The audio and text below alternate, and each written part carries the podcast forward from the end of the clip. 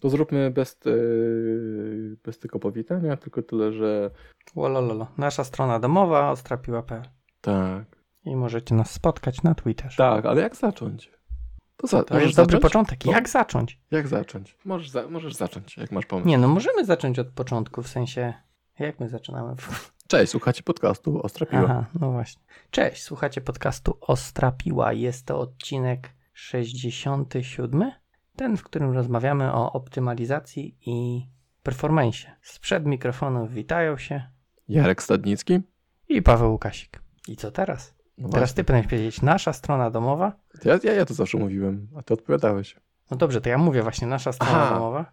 E, Ostrapiła.pl Dobrze. A gdzie można nas spotkać? we Wrocławiu, W domu, tak? w domu, teraz tak. Lockdown. Chyba, że na Sylwestra, na Sylwestra będziemy się bawić. Ja będę na tym. Na grał w grę. Tak. Dobrze, dobrze. Dzisiaj trochę świątecznie, nagrywamy przedświątecznie. Możecie nas spotkać w telemarketach, nie w telemarketach, w supermarketach, za, stojąc w kolejce za rybą, za jakąś rybą, jaką sobie lubicie, lub możecie spotkać nas na Twitterze najczęściej, najgęściej i najwięcej. Ale jak napiszecie na fejsie albo na Slacku, to też odpowiemy za jakiś czas i na maila też odpowiadamy. No właśnie miałem powiedzieć, że na maila już dawno nikt nie przysłał to. Ej, przesłała Czekamy. ostatnio. Przesłuchała. Mm, to jeżeli, to wydaje mi się, że chyba do mnie nie dotarło, jeżeli. Agata, w temacie waszego podcastu Ostrapiła. A faktycznie coś było, kurde. Jeszcze nie przeczytałem, ale Właśnie. faktycznie. Fak... No dobrze, więc zrobimy No drugie, dobrze. Mm. drugie podejście do pierdololo, ale później. Tak, mi się E, to podoba. Bo wiesz, co było. Znaczy, nie, wiem co było i też y, można na spokojnie, no nie trzeba y, powiedzmy czasu gościa Mhm. y, zużywać na to. Mhm. Okej, no właśnie, więc e, taki mamy plan. Znaczy, tak nam to wychodzi ostatnio. Dopóki nagrywamy z gośćmi, to tak może będziemy robić, a jak wrócimy do naszego, to się nie będziemy żałować. Zresztą zobaczymy. Mm, Zawsze też możecie wyrazić swoją opinię, czy jest lepiej, czy jest gorzej. Natomiast, no właśnie, panie Pawle, co u ciebie? Czytam Simpsony. Mm, Nie, Tradycja. e, nie czytam Simpsonów. Już skończyłem. Mhm. E, Wiedźmina czytam, no ostatnią tą Mhm. część. Gdzieś tam w połowie jestem. E, taka jakoś, jakoś mi nie może podejść. Jakoś, wydaje mi się, że wcześniejsza część była dużo lepsza. Mhm. E, ta pani jeziora jakoś tak, nie wiem, może się rozkręci, ale jestem w połowie, więc już e, połowa książki jeszcze się nie rozkręciła. Może na końcu będzie rozkręcona.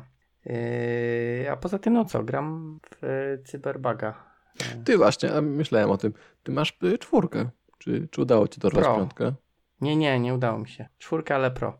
I jest grywalne? Bo tam jak widziałem to rzeczywiście na tym starym PS-ie, czy na tym normalnym PS-ie czwórce, to to może boleć. E, wiesz co, da się grać. Ja, wiesz, no, może dałoby się to graficznie lepiej zrobić, Mhm. jakby były możliwości. Natomiast to nie jest tak, że wiesz, bug na bugu i nie da się e, nic grać. No, tam są te takie Glicze, glicze, e, różne takie te pistolety latające w Mhm. powietrzu. Ze dwa razy miałem, Mhm. ale na razie się da grać, więc no, Okej. nie wiem. Ja gram Już tam patch piąty jest, tak? Tam Tak, 1.05. Tak. Eee, zobaczymy. No jakoś tak też tak nie gram bardzo dużo, tak? Więc więcej bym chciał niż, niż mam czasu. Więc Mhm. może jeszcze na kolejnego patcha. e, Może zdążę. kwestia, kwestia priorytetów. No oczywiście, oczywiście, no ale niestety jest y, nisko. Rozumiem, rozumiem. No ja sobie odpuściłem trochę hejtana na rzecz e, Cybera, nie? I łoję w Cybera i jest spoko. Ale, ale rzeczywiście em, oczekiwania były bardzo wysokie, a dostarczyli mniej. E, Dyplomatycznie. E, Natomiast gra się fajnie i historia jest bardzo fajna, bardzo, bardzo mi się podobają pomysły e, tych sidequestów. Mhm. Mm, Moim ulubionym póki co jest automatem e, do, do napojów. To jest najlepszy quest, jakiego miałem. To E, jeszcze chyba go nie miałem. Przekozacki. Rozwiązuje, robi się go dosłownie w, w 5 sekund. To sam pomysł jest bardzo fajny i historia się ciągnie trochę dłużej. Okej. To Mm. tyle wystarczy. Tak, tak. Mi się bardzo podoba. Ja gram. Ja gram i podejrzewam, że skończę i to je, podejrzewam, że jedna z niewielu gier, które skończę od A do Z, nie? Czyli tak, że platyna, tak? Znaczy, no nie, no pewnie, pewnie nie, nie zrobię wszystkich sidequestów, Aha. ale, e, ale będę ją skończę. I jak sobie, jak się dorobię normalnego peceta, to pewnie zagram jeszcze raz na innej poziomie trudności, z innym podejściem do gry, nie? Mhm. In- Z innym drzewkiem. No okej, no dobrze, dobrze. A Itana dostaniesz parę bugów, to wrócisz do robienia. Dobrze, dobrze. Właśnie dzisiaj zrobiłem e, importowanie XML-i, także można się już prościej przenieść z innych readerów. E, Mm. Także sam też Okej. powoli mogę się przenosić na, na niego, tak żeby, jeszcze, tak żeby jeszcze bardziej namiętnie z niego korzystać. Dobrze. Mhm. Tak, no i nadal poszukuję mm, testerów takich jak Paweł, nie? Którzy są w stanie poświęcić 5 minut. Za wpis e, do portfolio. Ta, tak. I żeby zmarnowali 5 minut gry Cybera na to, żeby przeklikać chwilę Fitana. Mm, tak, a właśnie, e, jeśli chodzi o książki, bo ty powiedziałeś o swoich, Mhm.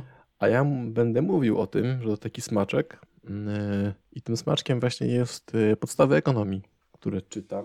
Mhm. To Tomasa Sowella i to raczej takie stare wydanie jest. Natomiast to, co mi się podoba, że jest taka dosyć uniwersalna, ale tam nie nagrało źle. Em, I nie wchodzi się we wzorki, w pochodne, wiesz, w jakieś takie liczenie, tylko mówi, jak działa w ogóle ekonomia na świecie, nie? I to, co mnie rozwaliło e, tutaj, to opowi- opowiadał o, o, o rynku sterowanym centralnie, jakie Mhm. tego są konsekwencje, że mm, to jest tak, że, że jak państwo steruje ceną mleka, to może dojść do tego, że nie będzie opłacało się hodować krów, w związku z tym nie będzie skór, w związku z tym nie będzie pasków, a w związku z tym może nie być spodni lub butów, nie? I tylko dlatego, że państwo kontroluje, nie wiem, ce- cenę mle- mleka na, na, na rynku, nie? Mhm. Mhm. Okej. To jest tak skomplikowany mechanizm i e, taka druga myśl, która dziś z tego się urodziła, to to, że e, te centralnie sterowane rynki nam się kojarzą trochę z komuną, nie? że to państwo... Mhm. Tak, No. natomiast y, dowcip jest taki, że w Stanach to też było dosyć popularne i z tego, co się, dobrze rozumiem, to jeszcze część Stanów nadal em, steruje cenami na przykład wynajmu mieszkań, nie? I że to jest Mhm. dosyć popularne i powiedzmy jeszcze we współczesnym e, świecie i czasach kilka takich regulacji zostało, nie? W Stanach Zjednoczonych to- na przykład. To wydaje mi się, że teraz też w Berlinie jakoś coś wprowadzali. Z Bo tam Airbnb, mieli problem z tymi Airbnb i tymi, że Mhm. jakieś tam ustalili cenę maksymalnego czynszu czy coś takiego. Tak, tak, więc... mm, Komuna. No tak się kojarzy. Natomiast e, dla mnie dziwne jest to, że ludzie się niszczą na, na błędach, nie? Że wiesz, to już było e, i nie poradziliśmy sobie z tym, jednak ktoś przychodzi i mówi, ja teraz sobie poradzę, nie? No właśnie myślę, że to jest to, że, że wiesz, okej, tamci sobie nie poradzili, ale tutaj coś źle zrobili, a ja sobie poradzę. Tak. Trochę, Próbują. trochę jak nasze obostrzenia w kraju aktualne. Że zakaz wynajmu czegoś tam, a wynajmują miejsca parkingowe, ci czytałem. Tak, w górach. Cudawianki. Tak, na parkingu sobie zabawić się w Sylwestra. Tak. Tak, tak, tak, dokładnie. Ja E. widziałem, że te remizy przyjmują członków Ochotniczej Straży Pożarnej i zapewniają e, ciepły posiłek, napoje Okej. i No to wpisowe też tam jest- 200 zł. Też jest zwią- rozwiązanie. Ze sportami słyszałem, że chcą powołać wszystkich do kadry e, narodowej, żeby można było ćwiczyć nadal. Tak jest. Mm, No dobrze.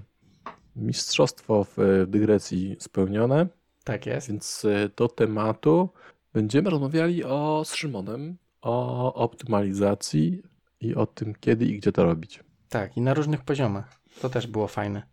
Mimo, Tak, że to- Szymon jest taki bardzo niskopoziomowy, to fajnie, że udało się też na, z tymi suwakami. Tak, tak. Zbliżać i oddalać e, do problemu i szukać optymalizacji na różnych poziomach. I to, za co musimy, musimy, chcemy pochwalić Szymona, że nas bardzo pochwalił na, na, tym, e, na tym odcinku. Natomiast e, nie, nie mamy jeszcze linka do jego kaset z nagraniami. Motywacyjnymi. Tak jest. Jak Tak. tylko dostaniemy, to też udostępnimy. Tak, tak. Mm, No dobrze, no dobrze. Czyli tak, co ciekawego to ten, o Cyberpunku powiedzieliśmy, o Itanie powiedzieliśmy. E, Ty chcesz coś swojego sprzedać? Nie, no aktualnie nic nie sprzedaję. Dobrze. A powiedz mi, bo ja myślałem o tym konkursie. Ja to w razie czego wytnę, No, jak nie będzie konkursu. No, a, co z tym konkursem? Jaki miał, E, miał to być? Żeby policzyć, ile razy padło słowo zależy. E. A, Tam tego no, zależy było dużo. No można taki zrobić. e, Tylko, że ja nie wiem ile razy, nie jestem w stanie tego policzyć. No ja bym mógł przesłuchując e, policzyć, ale to tak plus minus pewnie mm, no mogłoby być, że parę mi... To możemy zrobić, wiesz, taki faz, e, logikę, nie? Że jak jesteś w przedziale, to, to łapiesz się. Jak to bliżej twoje, tw- twojego, e, twojego wyniku? No, znaczy nie, no bo zakładam, że kto pierwszy, tak, będzie i jak kto pierwszy się łapie w tym takim powiedzmy wąskim przedziale, nie wiem, plus minus dwa zależy, no to wygrywa. Dobra, możemy tak zrobić. To możemy tak zrobić. Bo ja się boję, wiesz, że tak jakby przesłuchując raczej się skupiam na linkach, nie? Czy tam Mhm, na ja też. materiałach, więc też mi może zależy uciec. Ewentualnie mógłbym dwa razy przesłuchać i wtedy tylko zależy wyłapywać. Mhm. Jak gdybym... O, ja wiem, co mógłbym poszukać. Czy da się to sparsować mądrze na internecie i zrobić wszystko zależy? Że z audio wyłapywać? Mhm. No by było... Dobrze. Nagrodą e, mamy jakiś... Bo za to, że kupujecie z e, naszych linków, nam tam spadają jakieś grosz, groszowe sprawy i złotówkowe sprawy. E, i tam się tam nazbierało w ciągu roku tam kilkadziesiąt złotych, więc ja myślę, że możemy jakąś książkę kupić komuś i wysłać. Mhm. Może być. Mm, A jako, że ten hajs mamy na e-book point, to stamtąd sobie, żeby ktoś wybrał i nam później napisał. No okej. Dobrze. Więc y, introdukcji stała się zadość, tak? Mhm. No chyba tak. Dobrze. Więc y, z świątecznym klimatem pozdrawiamy. Nie I lubię miłego mówić. słuchania. Tak, nie lubię mówić my. Tak samo jak dziękujemy. Nie lubię mówić. Dobrze. Lubisz formy pojedyncze. Tak, no bo ja wiem, że dziękuję, a czy ty dziękujesz, to nie. No właśnie, ja mogę być hamem i nie chcieć. No właśnie. No. Więc ja dziękuję i pozdrawiam i życzę wesołych świąt. A ja dziękuję i pozdrawiam. Mm, ty chamie. E, no dobrze. To do, do usłyszenia. Do usłyszenia. U mnie też już idzie. No to- to Na trzy Co? kleszczemy. raz, Dwa. dwa, trzy. trzy. Cześć, słuchacie podcastu Ostra Piła. Jest to odcinek 67, ten, w którym rozmawiamy o wydajności i optymalizacji. I sprzed mikrofonu witają się Paweł Łukasik? Szymon Kulec, i Jarek Stadnicki. Szymon jest przygotowany, nie e, czyli o mnie kilka słów. E, O tobie, co ciekawego u ciebie, może chcesz się czymś pochwalić? Mhm, jasne. E, ja nazywam się Szymon Kulec. Jeżeli chodzi o moje czynności online wszelkiego rodzaju, to używam niku Skulec, czy na Twitterze, czy na GitHubie. E, I jestem głównie związany z taką ezoteryczną technologią o nazwie .NET. Pracuję w niej już dość dawno i to, co lubię i czym się pasjonuję, to jest wszelkiego rodzaju optymalizacja, praca związana z wydajnością e, na różnych poziomach. E, zarówno takim małego, małego designu i przesuwania bitów, ale także na poziomie wyższych struktur. Poza tym jestem także współzałożycielem dotnetosów, e, czyli organizacji, która, e, firmy, organizacji, która uczy, bawi dotnetem i stara się przekazywać to, to całe skrzywienie względem performance'u, aby więcej ludzi e, było tym zainteresowanych. E, To tyle w kilku słowach. Elegancko. A co ciekawego czytałeś ostatnio? Czym, chciałeś, czym chciałbyś pochwalić naszą milionową publiką? O, ostatnio z, z książek technicznych, bo dużo czytam nietechnicznych, ale z technicznych, e, to było mm, e, primer na temat, e, tak się nazywa książka, primer, dokładnego tytułu nie pamiętam, natomiast primer związany z mm, cache'em procesora i tego, jak działa sam cache, a także te algorytmy związane z koherencją i współbieżnością. E, Niezwykle gęsta lektura, e, napisana przez profesorów, 200 ileś stron, ale na tyle gęsta i dobrze napisana, że jak się to przeczyta, to naprawdę wiele, wiele e, wyjaśnia. Więc to była chyba taka no, jedna z większych technicznych rzeczy w tym roku, a poza tym to ostatnio bardzo dużo jakichś white paperów związanych ze strukturami danych, więc znowu zanurkowałem w jakieś takie dziwne odmęty związane z performancem i, i z wydajnością. A nie techniczne rzeczy? Och, z nietechnicznych, co to Jarek, Jarek Lema czyta, więc tak. Ej, na, razie, na razie nie. Mam ciekawostkę, ale dobra, no.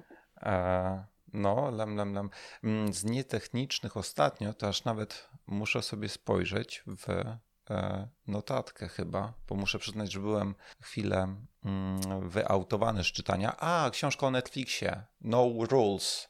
E, Bardzo fajnie przedstawiająca, e, w jaki sposób działa wewnętrznie Netflix. Nie chodzi tu o mikroserwisy, Taka babka, tak? To jest autorstwo babki. A, znaczy, e, Reed e, Hastings, czyli CEO Netflixa, jest wpisany jako autor, ale to jest e, współtwórczynią, czy współautorką jest właśnie e, e, pani, która wcześniej napisała książkę na temat kultury. Nie pamiętam tej, tego tytułu A, okej. tej drugiej książki. Właśnie kultury okej, pracy. E, Bardzo ciekawa książka, bo poza tym właśnie e, mikroserwisami okazuje się, że Netflix wewnętrznie też działa na poziomie ludzkim w bardzo ciekawy sposób. Dobra, dobra. Mnie skusiłeś na ten. Właśnie wcześniej słyszałem o historii Netflixa, właśnie jakaś babeczka pisała, że też jest godna polecenia i myślałem, że to ta, ale mówił, że jest jeszcze jedna najwyraźniej. To może, może następne będą właśnie o Netflixie. Mhm. Ja, ja preferuję oglądanie Książek? Netflixa. A, okej. Niektórzy wąchają, Paweł ogląda. Nie, żartuję. Widziałem na Goodreads, ktoś tam polecał, też sobie dodałem do, do przeczytań. Może akurat Szymon. Mhm. No dobrze. Mm, No to tematem naszym dzisiejszym spotykamy się dzisiaj po to, aby pogadać o wydajności i optymalizacji. I mi się ten temat zrodził w ramach pracy w aktualnym projekcie, że tam właśnie też się nie, nie zawsze się to optymalizuje, a właściwie się czasem czeka, e, a czasem niektórzy mówią, że od razu, że, że kod musi być od razu dobry. Ja wyznaję zasadę, że to, to trzech razy sztuka, dopiero później też e, refaktoryzuję kod, nie? I pomyślałem sobie, że może byśmy o tym pogadali. I takie te, te główne pytania, które gdzieś tam się, um, um, jak tworzyłem projekcik, to się robiły, e, to ja przeczytam, osz- oszczędzając pa, um, Pawła gardło na dziś. To kiedy się zabierać za taką właśnie w ogóle optymalizację i, i myślałem sobie, że, że to warto o tym pogadać w tematach e, i fazy projektu, i rodzaju projektów, czyli Brown i Greenfield. No oczywiście to jak zrobić to dobrze, to takie pytanie uniwersalne. Mm, Ile to może kosztować? Kto to może robić? Na zasadzie, czy pchać w to juniorów, czy pchać to w bardziej zaawansowanych, czy może jakoś to sensownie da się rozbić? Gdzie optymalizować? To chodziło mi, czy to jest front, czy backend, czy są jakieś procesy, które, na które warto się skupiać lepiej, Y, czy są jakieś narzędzia, które to, to, to, temu pomagają. Mm, No i to tyle tak z głównych. Tam później Szymon też dorzucił swoje. O, od razu zrobimy tych chrzestnych. E, Szymon jest gościem, jest jednocześnie chrzestnym. Michał Kuliński, Konrad Kokosa i Damian Naprawa są chrzestnymi odcinka. No właśnie, e, to taka gruba zajawka tego, o czym mniej więcej chciałem gadać, ale możemy porozbijać na, e, na takie części mniejsze, nie? Bo Mhm. Co, co, wiesz, co wiesz o trenach? O Trojanach? O trenach Jana Kochanowskiego i tyle, tak? Trenach. Mówię, że Jarek ma zajawki na takie e, ciekawe pozycje książkowe. Nie, nie, to, to, to język polski w liceum. Em, Nieważne, taka mhm. zła historia. No dobrze, ja bym zaczął od tego, kiedy. To chyba jest taki... Jest pierwszy na liście. Jasne, Kiedy? jasne. Mm. Niestety odpowiedziałbym, jeżeli miałbym odpowiedzieć jednozdaniowo e, i To zależy, moją nie opinią, się? to zależy oczywiście. E, I e, od, od czego zależy? To jest drugie pytanie, które zazwyczaj się zadaje. Mm, Powiedziałbym, że to zależy od, od kilku aspektów. Są projekty, które wydajnością zarabiają na siebie, w sensie by, być może jest to coś, co przetwarza dane, coś, co jesteśmy w stanie, im szybsze to będzie, tym tańsze będzie przetworzenie danych i być może my zarabiamy na jakimś marginesie wykonania. E, Są rzeczy, które e, tak, Mm, tak bardzo z, z wydajnością nie są e, związane. Nie wiem. I to nie, niekoniecznie chodzi nawet o ten, e, tak jak powiedziałeś, Brownfield i Greenfield, to są w ogóle osobne wymiary, ale powiedziałbym, że e, nie wiem, na przykład prosta aplikacja do generowania faktur, jeżeli ona będzie działała tam, nie wiem, generowała fakturę pół sekundy dłużej, być może nie jest to koniecznie jakieś mm, gigantyczna gigantyczny problem dla naszych użytkowników. E, Kolejną rzeczą jest to, e, kolejnym wymiarem też, czy jest to właśnie szkodliwe dla użytkownika, bo niekoniecznie być może na tym zarabiamy, ale być może nasz użytkownik cierpi, że PDF generuje się 5 sekund, a nie 3 sekundy. Znowu przysłowiowa faktura. Więc tych wymiarów jest, jest bardzo dużo, bym powiedział. I takie świadome zadawanie sobie tych pytań, za- zastanawianie się, czy warto, czy, czy to jest ten moment, czy ja na tym zarabiam, czy firma na tym zarabia, e, to, to jest chyba ważne. Znowu takim ogólnikiem kończę, być może. Dobrze, dobrze. Czyli to jest odpowiedź na, na to, e, kiedy się na to za, zabierać. To jest nie taka, że zależy, tylko raczej gdzie boli, tak? Aha. Gdzie, i w którym miejscu optymalizować. Gdzie boli, No albo tak, gdzie, o. gdzie być może są zyski z tym związane i czy być może z, znów to, to, ten nasz compute, e, wy, wykonanie czegoś, Mhm. e, być może to jest naszym kluczowym biznesem. No i wtedy, jeżeli to jest nasza domena, wykonywanie czegoś szybko, no to w, wtedy na pewno warto przycisnąć też e, ten pedał wydajności. Czyli ten e, follow the money. Trochę, trochę tak. Jakkolwiek e, znów tutaj jak się m, ta, takie hasło rzucone e, wśród e, grona inżynierów często, nie wiem, wydaje mi się, że cały czas budzi taki lekki niesmak, że my tu jesteśmy od bycia inżynierem, a nie od, od zastanawiania się nad biznesem. Ale myślę z drugiej strony, że jednak jesteśmy już troszkę, żyjemy w lepszych czasach i coraz więcej osób nawet, które są stricte inżynierami, nie zajmują się biznesem, postrzega już troszkę lepiej biznes i patrzy na to jako taką mm, no, inherentną cechę tej pracy. Tak, ostatecznie pracuję w jakimś biznesie i dostarczam jakąś wartość. Więc to follow the money, myślę, że jest to e, jakaś z mantr albo jakiś ze sposobów na, na śledzenie potrzeby optymalizacji. Mhm. Mhm. Tak sobie właśnie teraz myślę, że mm, to co powiedziałeś, tak, że są inżynierowie, inżynierowie, którzy chcą inżynierować jeśli powiemy im, że trzeba optymalizować tam proces, który jest blisko pieniędzy, ale nie powiedzą, że tam nie ma radości, to takim podejściem do nich jest, a, bo, bo, wy, bo wy nie dacie rady, nie? Bo tam już jest tak optymalnie, że nie da więcej rady, tylko zoptymalizować. No i może takiego tą drzazgę wbić, nie? Co? Co? Ja? Ja nie zinżynieruję, tak? Um, mhm, mhm. Dobrze, rozumiem. Okej, ma, ma, dla, mnie, dla mnie to się, to się sprzedaje właśnie, nie? Że e, to, co powiedziałem, było mądre. No to aksjomat, to E. z definicji musiało być. Tak, tak. Rzeczywiście, dobrze. Czyli, czyli e, jeśli nie wiesz, jeśli i ty, będąc inżynierem, nie wiesz, gdzie te pieniądze leżą, możesz podpytać, nie? Tak naprawdę. O, jak najbardziej. E, To zresztą nawet e, dzisiaj Udi Dahan śmiesznie pod- podsumował w twicie, że ostatecznie taki ciąg pytań, ale dlaczego, dlaczego, gdzie, co, co, kończy się tym, że ty dajesz jakąś odpowiedź jako z punktu widzenia, nie wiem, architekta, inżyniera, Mhm. ko- kogoś związanego z softwarem, e, a z drugiej strony otrzymujesz z biznesu odpowiedź, no tak, ale to oczywiste. I, I że ten, ten ciąg zawsze zbierze, ym, znaczy nie zawsze, ale że bardzo często przedstawiony jest jako takie odbijanie się od ścianek jakiegoś naczynia i w końcu trafiasz do wylotu i biznes mówi, no tak, no tak żyjemy, o to nam chodzi. Jasne, rozumiem.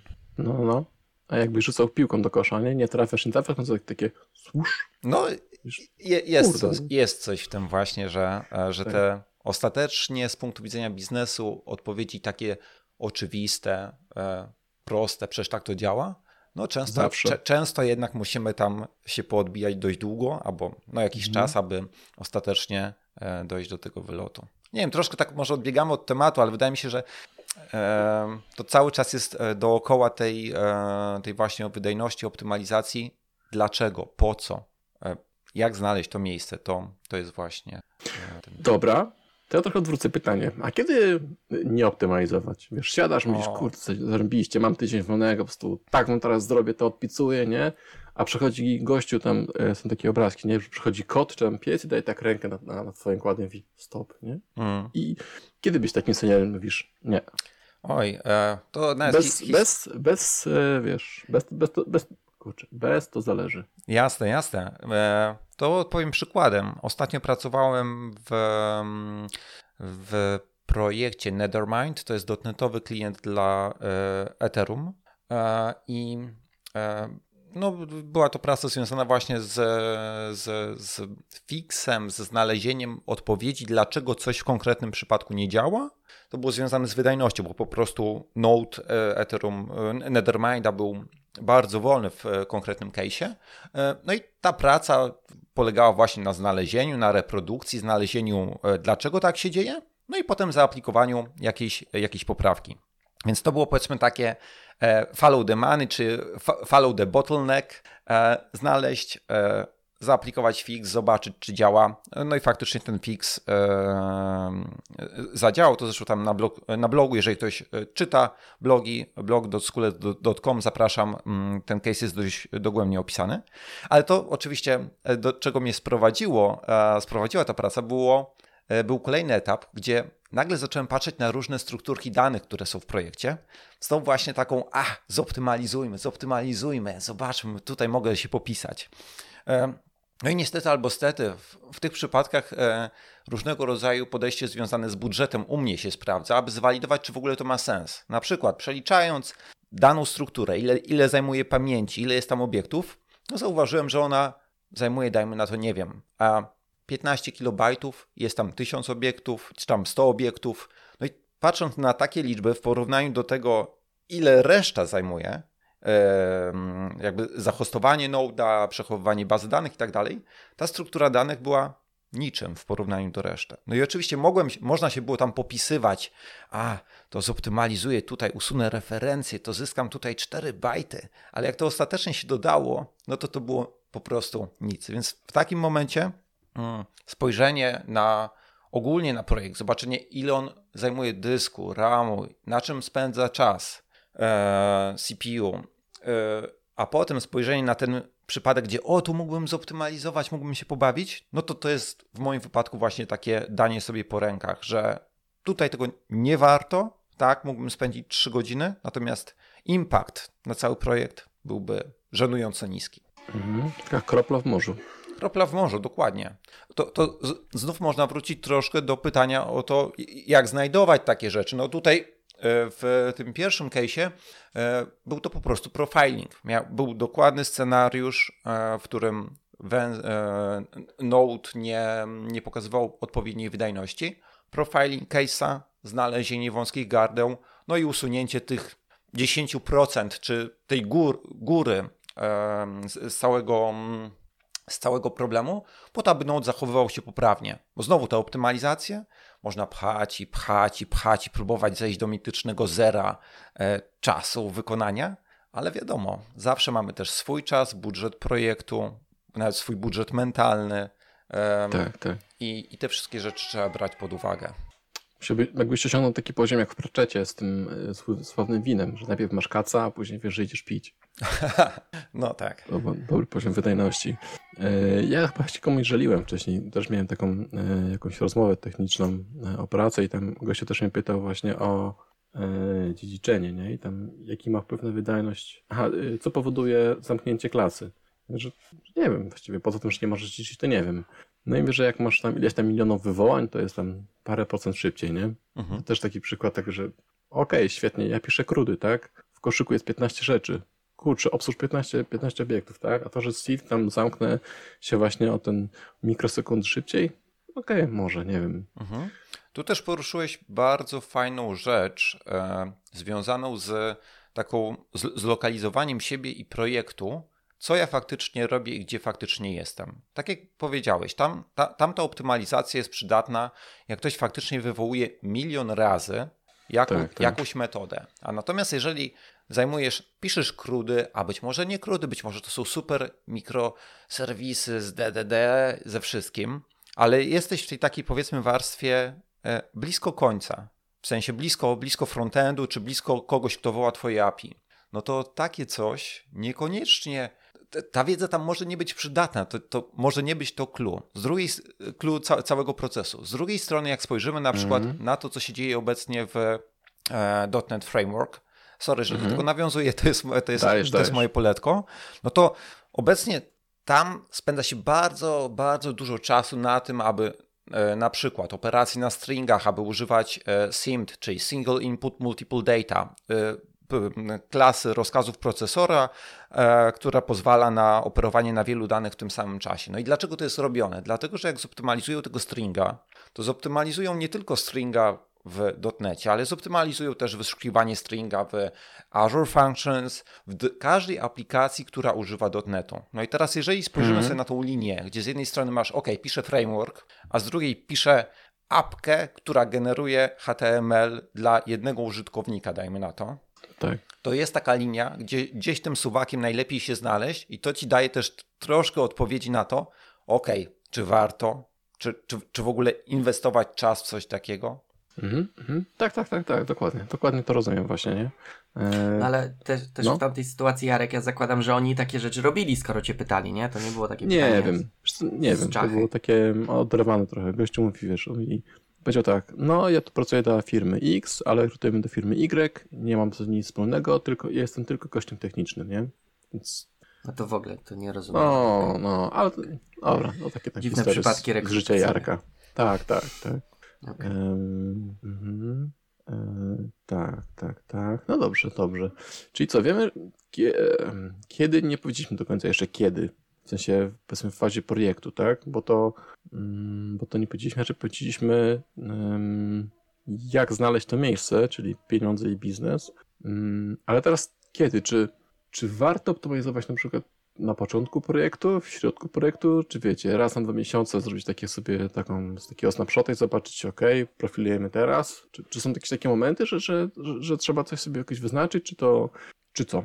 Um, myślę, że moglibyśmy rozbić to per case, w sensie, że, że powiedziałbym pewnie, że w każdej fazie e, znowu silnie jest opiniowane zdania, tam e, mhm. każde, każde mm, pytanie, e, każdy fragment moim zdaniem, poprzedzajmy sobie w myślach, w sensie, że, że nie będę się tak non-stop powtarzał, ale jeżeli byśmy spojrzeli na przykład na Greenfield, no to mm, mhm.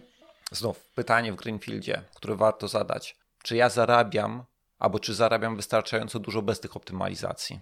Przykładem z e, cloud computingu i z serverlessa mm, było były zmiany obecne, obecne zmiany w billingu na AWS-ie, które pozwalają na bardzo dobre sprawdzenie, ile dana funkcja zajmuje. E, I to było dość, był dość ciekawy przypadek opisany właśnie w, e, na Twitterze, gdzie zespół inżynierów rozmawiał bardzo długo na temat jakiejś konkretnej zmiany. Potem wprowadzono to, ten lepszy billing w AWS-ie i okazało się, że ta funkcja generuje koszty na poziomie 4 centów miesięcznie. No i Mhm. Więc to jest jakiś kontekst. Teraz, jeżeli byśmy wrócili do tego, do tego Greenfielda. Aha, rozumiem, okej, okay, no, no, rozumiem. E, wrócili do tego Greenfielda. Można zadać sobie pytanie, czy jeżeli ja to napiszę w sposób niekoniecznie najlepszy, albo nie spędzę nad tym pięciu lat, czy dalej ten projekt ma szansę bytu, ma, ma rację bytu, ma szansę zarabiać, e, czy, czy, faktycznie tą pracę muszę tam bardzo dużo, dużo jej wsadzić, aby zna, zrobić coś unikatowego, coś e, odkrywczego, a być może wystarczy po prostu jakiś, jakaś tabelka, nawet jeżeli to jest Greenfield, ładnie napisany kod, ale nie spędzanie tak dużo czasu na, na wydajności. E, brownfield, przez niektórych nielubiany, a przez niektórych kochany. E, jeżeli byśmy spojrzeli pewnie na, na, na Brownfield, no to on, skoro jest Brownfieldem, to już jest, już jest na tym rynku e, kilka lat, pewnie, dajmy na to. Nie, mam nadzieję, że kilka tygodni to nie jest Brownfield. I wówczas na pewno ma jakieś rzeczy, które nad, nad, którymi można popracować. W sensie organicznie urósł do jakiegoś kształtu e, i, i być może da się coś tam, e, znaczy na pewno da się coś znaleźć. Znów pytanie o próg bólu. Jak bardzo nas to boli i czy faktycznie jest to niewydajne. To, to, że projekt jest brownfieldem, być może jest napisany w C albo w assemblerze, leży 10 lat, działa niesamowicie, no i okej, okay, być może nie wykorzystuje SIMDA, ale E, w assemblerze ktoś go tak wykosił, że zajmuje 64 KB i renderuje piękną grafikę. I, i to jest super. Więc um, mm -hmm. tak. Ja mam oczywiście dygresję do tego wszystkiego, um, że trzeba wszystko kwaskiem cytrynowym spikać, wtedy tak szybko nie, nie brązowieje. Widzę, że nie tylko w ITI w kuchni sobie radzisz. A, widzisz, trzeba, wiesz, trzeba być człowiekiem znaczy, renesansu. Znaczy, to, co Szymon mówił o tym, o tym bólu, to wydaje mi się, że też często po prostu sami użytkownicy ci dają znać, tak? Że jak jeżeli masz już Brownfielda, no to e, jeżeli to jest jakiś projekt taki, że użytkownicy go używają, tak, to, e, to, to, to dostajesz jakieś raporty pewnie, tak? A to, to działa wolno, a to się zawiesza. Tak jak też był ten case z tym, z tym Kobolem teraz, znaczy teraz, no, w 2020, tak? Co te systemy w Stanach y, zaczęły wysiadać, tak? Bo tyle ludzi zaczęło y, zgłaszać te wnioski o jakieś tam dofinansowanie, jak tam pandemia się zaczęła, tak? I były te sytuacje, że, że narzekali, że ten kobol niewydajny, że, że na tych 60-letnich systemach pracują i, i, i, może trzeba coś z tym zrobić, tak? Więc to też taki. Do tej pory działało wszystko dobrze, nie było problemów, natomiast no jak ten narzut został e, rzucony większy na, na system, no to, to to wtedy tak się zaczęło i może wtedy faktycznie trzeba optymalizować, tak? Nie ma się co rzucać wcześniej. Mhm. E, no tak, tu, tu, dodałbym jeszcze do tego też, że znów, jeżeli wrócimy do współczesnej ekonomii, e, szczególnie chmury publicznej, jeżeli był, jeżeli ten e, dostawca takiego oprogramowania byłby w stanie wyliczyć koszt per jeden użytkownik i na przykład stwierdzić, że obsługa jednego użytkownika kosztuje go pół dolara złożenie takiego wniosku, no to wtedy, jeżeli ta aplikacja jest poprawnie napisana, w sensie, że faktycznie da się skalować, to być może takie skalowalne rozwiązanie jest, jest wystarczające, bo ono jest jakby automatycznie, powiedzmy, liniowo może być uzależnione od, od liczby requestów, liczby użytkowników. I wręcz w budżecie można by było zadać sobie pytanie, czy obsługa jednego petenta za pół dolara to jest ok, czy nie ok?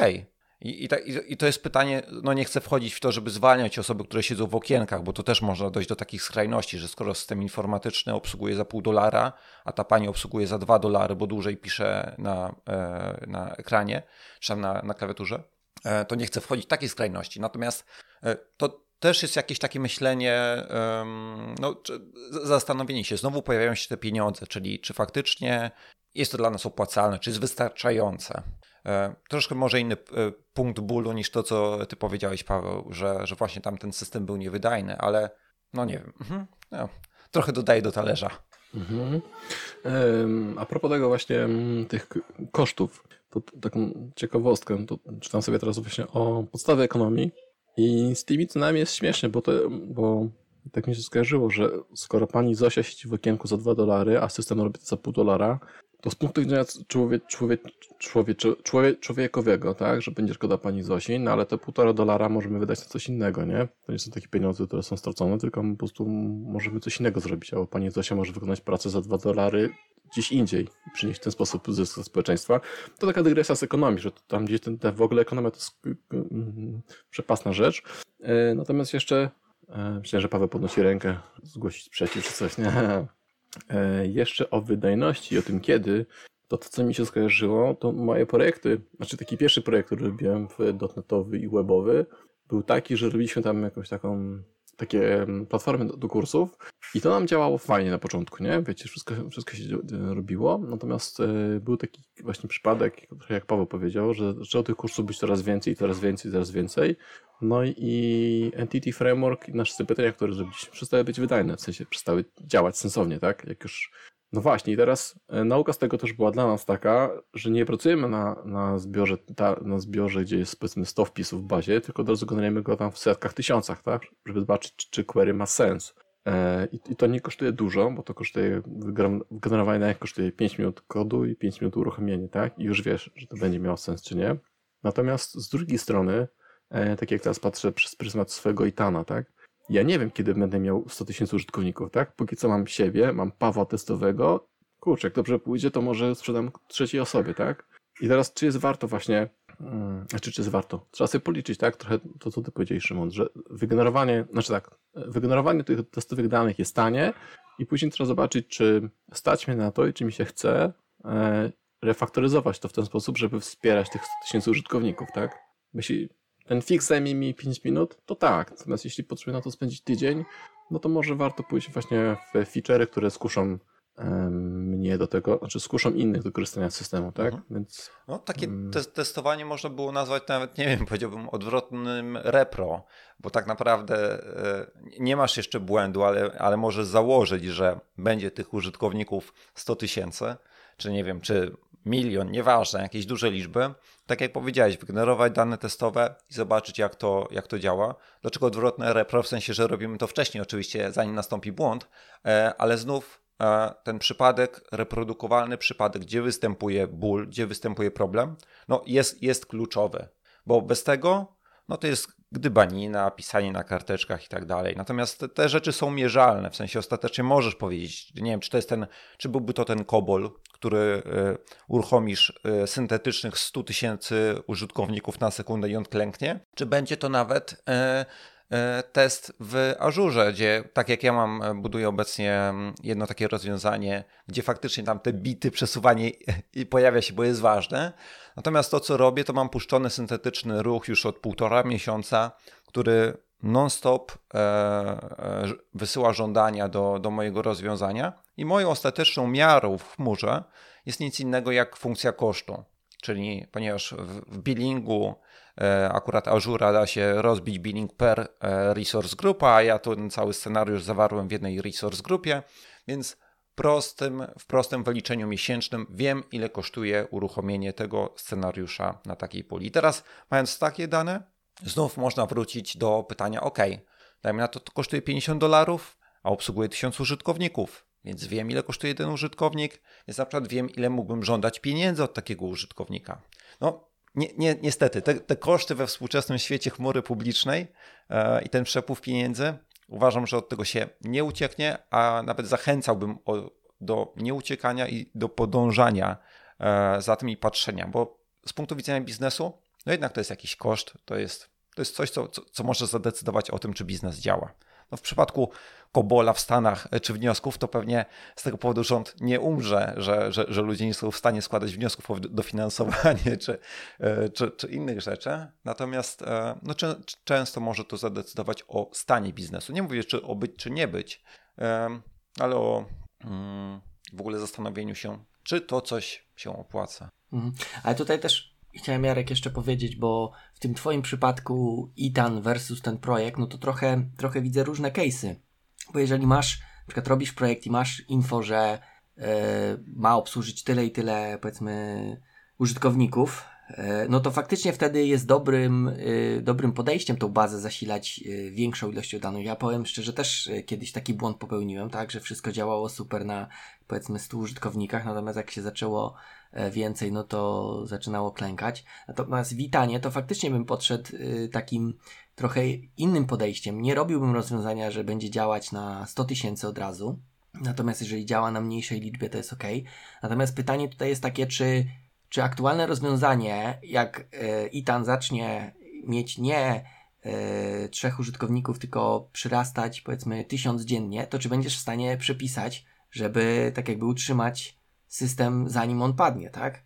Bo jeżeli wiesz, twój ITAN padnie, jak będzie miał 10 użytkowników już, a będzie za zacznie przyrastać 100 dziennie, no to nawet nie będziesz miał czasu, wiesz, tego rozwiązania przypisać. Natomiast jeżeli on padnie przy 10 tysiącach, a przy, przyrasta ci 100 dziennie, to będziesz w stanie tak jakby zareagować jeszcze i powiedzmy e, napisać lepsze rozwiązanie.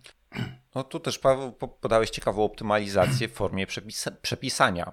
E, bo to... No tak, y, y, ja Itana traktuję jako startup. Ta startup w startupach tak y, często jest, Nie? że najpierw piszesz krapi rozwiązanie, patrzysz, walidujesz, tak, kasa jest, no dobra, no to przypiszmy. E, jak najbardziej i e, to nie była krytyka z mojej strony, raczej pozytywne zauważenie, że, że przepisanie też jest formą optymalizacji. Może być i faktycznie świadomy zespół, świadomy inżynier może podjąć decyzję, że ten kod jest totalnie, totalnym krapem.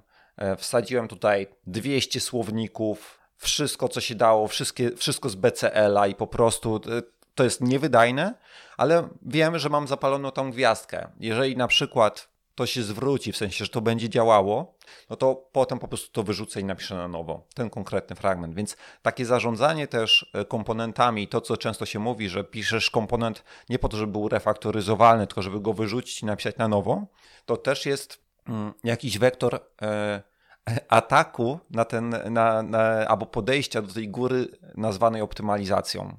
Bo to, to niekoniecznie musi oznaczać, że a tutaj podzielę przez dwa albo użyję przesuwania bitów, żeby na CPU tam było szybciej. Nie, być może po prostu usuniesz całą klasę, zachowasz ten interfejs z dwoma metodami i napiszesz ją na nowo, albo być może usuniesz cały folder z featurem i napiszesz go na nowo. No, opcji jest wiele, ale jest to też bardzo fajne i warto mieć taki, e, takie narzędzie w toolboxie, że zakładam teraz kapelusz Boba wyburzyciela, on tam sobie wyburzy, a potem Bob budowniczy przychodzi i wyleje nowy piękny pavement na wszystko. Ja zawsze chowam wszystko za taką e, gipso, tym karton gipsem. Jest taki syf, taką meblościankę stawiasz, karton gips, jest pięknie. A co się dzieje za ścianą? Nie wiesz, nie dotykasz. Dopóki nie musisz, nie patrzysz na syf. No klucz, żeby tych karton gipsów tak kubatury, żeby nie zmniejszyły, tak tam, żebyś nie siedział w takiej tak, kosteczce tak, i żeby czasami tak, je pewnie e, poprzesuwać na nowo. Ale jasne, jasne. Ja, ja mam takie rozwiązania, jak będę miał zbyt wielu użytkowników, to sprzedam się Google'owi, nie? czy tam Facebookowi i już. A oni już mają gości od Nie będziesz musiał naprawiać. Tak, tak. Zajmę, wezmę kolejnego Itana, zrobię. Mhm. Kolejną wersję.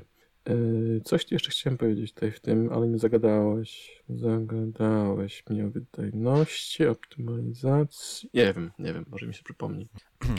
To pytanie, jak zrobić. A, no. wiem co chciałem, poczekaj, wiem. Chciałem powiedzieć, że musimy Szymona częściej zapraszać, bo nas chwali cały czas. Dobre pytanie, tutaj mądrze powiedziałeś, także... Nie ma problemu. Musisz... Mogę nagrać też taśmę motywującą taką do słuchania podczas snu, żebyście się... Jesteś Kim jesteś? Jesteś zwycięzcą. Kim jesteś? Jesteś zwycięzcą. Jesteś diamentem performance'u. O kurde, dobra, dobra. A spoko. Potem podam link w, w afiliacjach tam do właśnie taśmy motywacyjne Szymona na noc. Dobrze. więc no. Jesteś Dobrze. silną kobietą. Tak, dokładnie. Siną? Tak. E, więc wracając do tej jeszcze listy, e, o której mówiłeś Jarek na początku, jak zrobić to dobrze? Ogólnie to myślę, że e, i to się troszkę już przewinęło, ale e, kluczowa jest e, reprodukcja albo posiadanie scenariusza, który badasz. Może być to dump, może być to e, opis słowny. Kiedy się zalogowałem, to mi wywaliło. Może być to coś, ale zawsze podstawą powinno być zbadanie tego czegoś, a nie wejście i powiedzenie, ja wiem. Okej, czasem jak pracujesz długo z systemem, to wiesz, bo masz tą e, e, e, wyedukowaną wiedzę. intuicję. A, no, okej. Mm, ale, ale bardzo często ta intuicja też jest mylna, więc mierzenie, posiadanie tego repro, ja- jakiekolwiek repro to nie jest, i patrzenie na to, zobaczenie liczb i wybranie sobie tego top 10%, które jest najważniejsze, to to jest pewnie taki scenariusz, pod którym dzisiaj bym się podpisał. Mhm. A nie brakuje tam jeszcze jednej części, mianowicie co było, a co jest. No bo e, to, co nauczyli mnie na, na Polibudzie, to aplikacja nie może działać szybko, tak? Tylko aplikacja ma załadować się w 500 milisekund, tak? To są takie twarde wydajności, w sensie twarde Excele, tak? E, bo szybko to, tak? Szybko, szybciej. A, okej. em, Różnie. Mm, em, W moim opisie być może nieklarownie powiedziałem, ale e, to, to już do, doprecyzuję.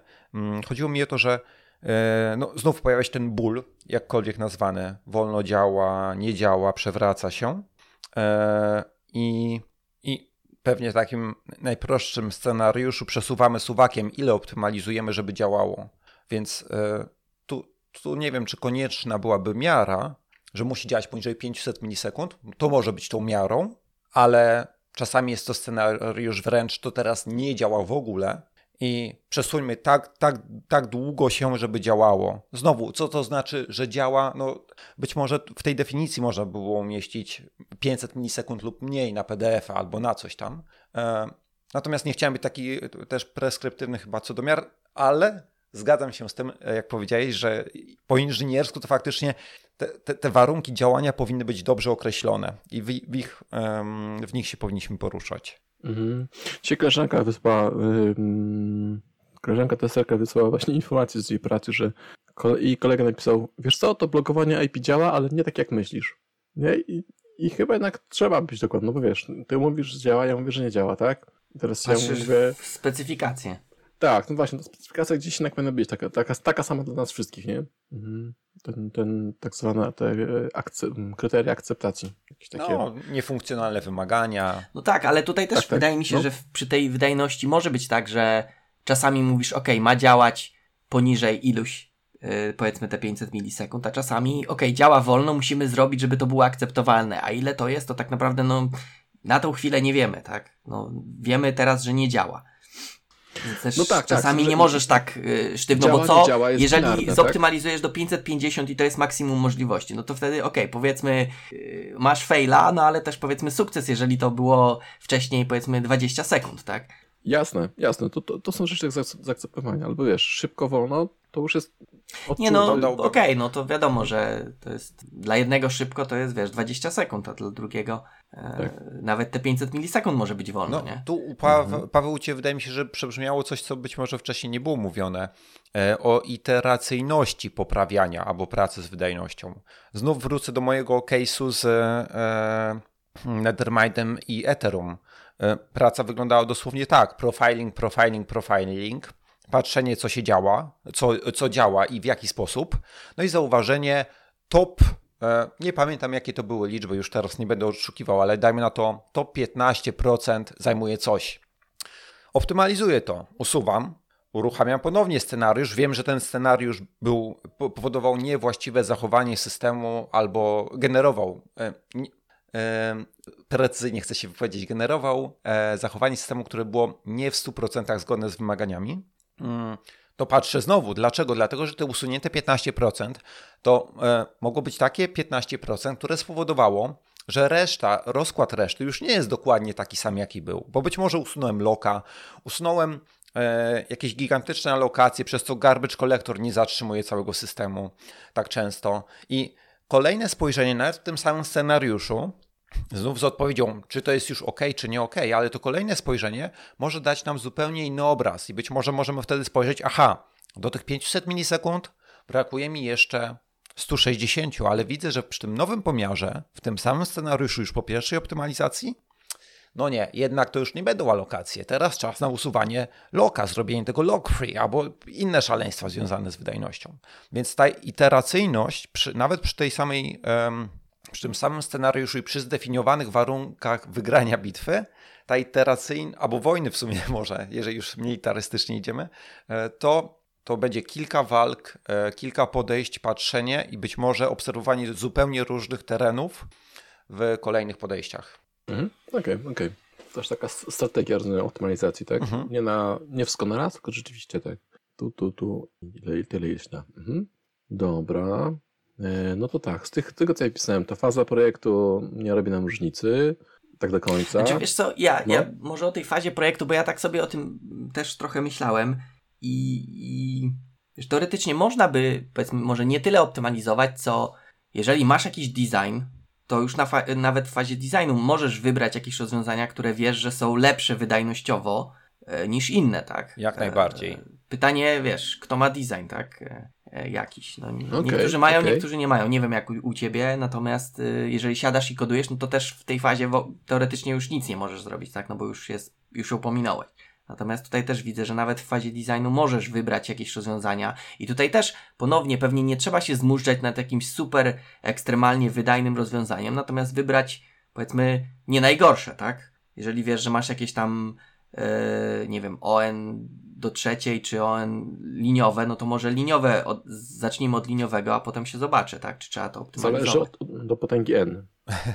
tak. E, to niekoniecznie bym powiedział, że poruszyłeś właśnie tą fazę designu z i struktury danych, czyli złożoności, złożoność czasowa, złożoność, e, czyli notacja o, złożoność czasowa i pamięciowa. E, przykład, który mogę dać a propos właśnie fazy designu, to ten test tego mojego produkciku, nad którym pracuję na produkcji, gdzie znów rachunek pokazywał mi jakieś kwoty. No i to, co zrobiłem, to usiadłem, zobaczyłem jakiś gigantyczny wzrost zajmowanych danych w blobach, patrzyłem dostatecznie długo na dane, w sensie miałem ten przypadek testowy, no i zauważyłem, że jednym, w jednym z przypadków e, GUID, czyli Global Unique Identifier, mityczne 16 bajtów, które jest unikatowe na całym świecie, jest zapisywany jako string. String to już nie jest 16 bajtów, nawet zapisany w UTF-ie to będzie troszeczkę więcej, więc to co zrobiłem, to napisałem fragment kodu, który zmieniał tą strukturę, e, w sensie znajdował, że być może jest to e, GUID zapisany w stringu, parsował go, zapisywał go e, z powrotem w formacie GUID, używając tam jakiegoś formatu serializacji, to już nie, nie wchodźmy w szczegóły. Natomiast to znowu było na pograniczu właśnie tego designu, zastanawiania się, jak to bardzo jest optymalne i, i cały czas testowania i patrzenia na struktury danych. Więc tak, zgadzam się z tym, że ta faza designu i projektowania może dać optymalne albo suboptymalne e, rozwiązania, albo gdzieś tam na tej skali. Mhm. To, czyli czyli to, to też do mnie przemawia.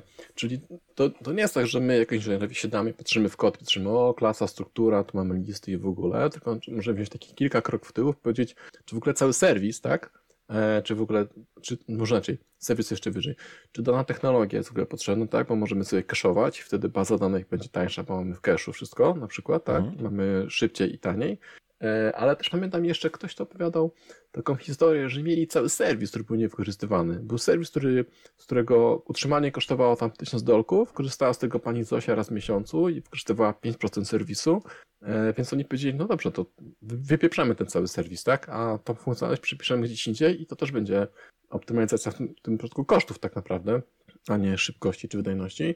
No ale po prostu im się to opłacało, tak? E, więc... Myślę, że to przesuwanie, ten, ten aspekt, o którym powiedziałeś właśnie Jarek, e, czyli takie przesuwanie tym znowu suwakiem po skali od mikro do makro, czyli mikrooptymalizację, mhm klasy, komponenty, serwisa, bo być może w ogóle cały biznes jest też niezwykle ważne i e, to nawet jako takie ćwiczenie mentalne wa warto sobie zrobić. Ktoś mówi, to nie działa, bo działa wolno, no to usiądź do tego, zobacz sobie, weź ten suwak i poprzesuwaj w lewo, może to jest klasa, może to jest serwis, feature, nie wiem.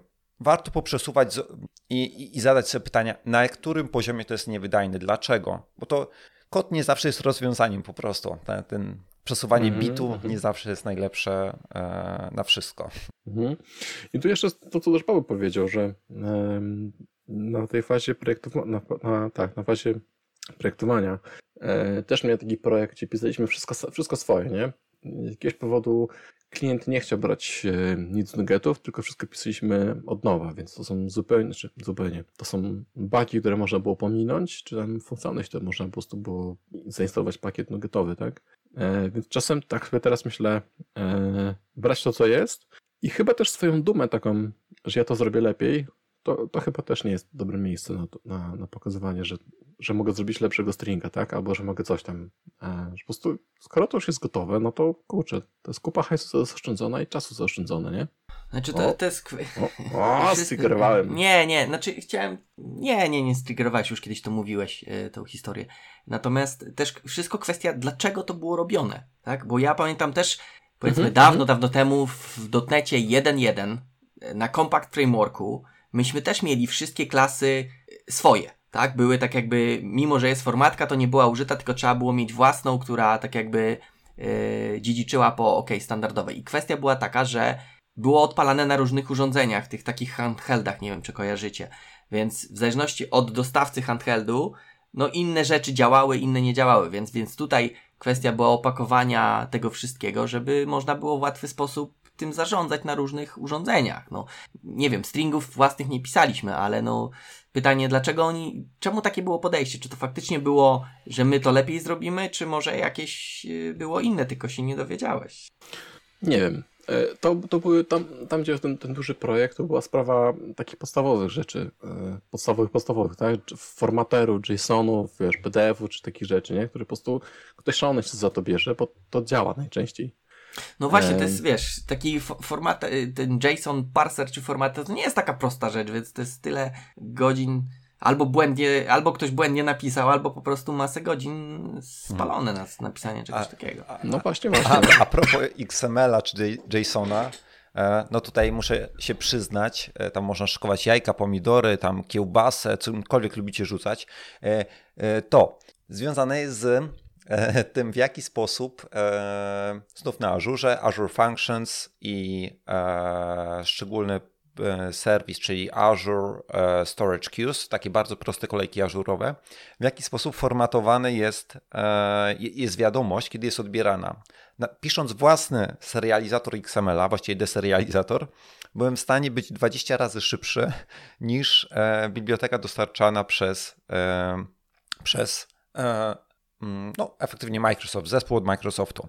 No i teraz pytanie, ok, po co to zrobiłem, albo jakie było klubu, to jest właśnie to, do czego dążymy. Klub było takie, że wykonywałem miliardy operacji w Azure Functions i zależało mi na tym, aby nie alokować, być ekstremalnie szybkim i mieć jeszcze e, no, podejście smart batching, czyli przetwarzanie ograniczonych e, chunków, e, chunków, fragmentów danych.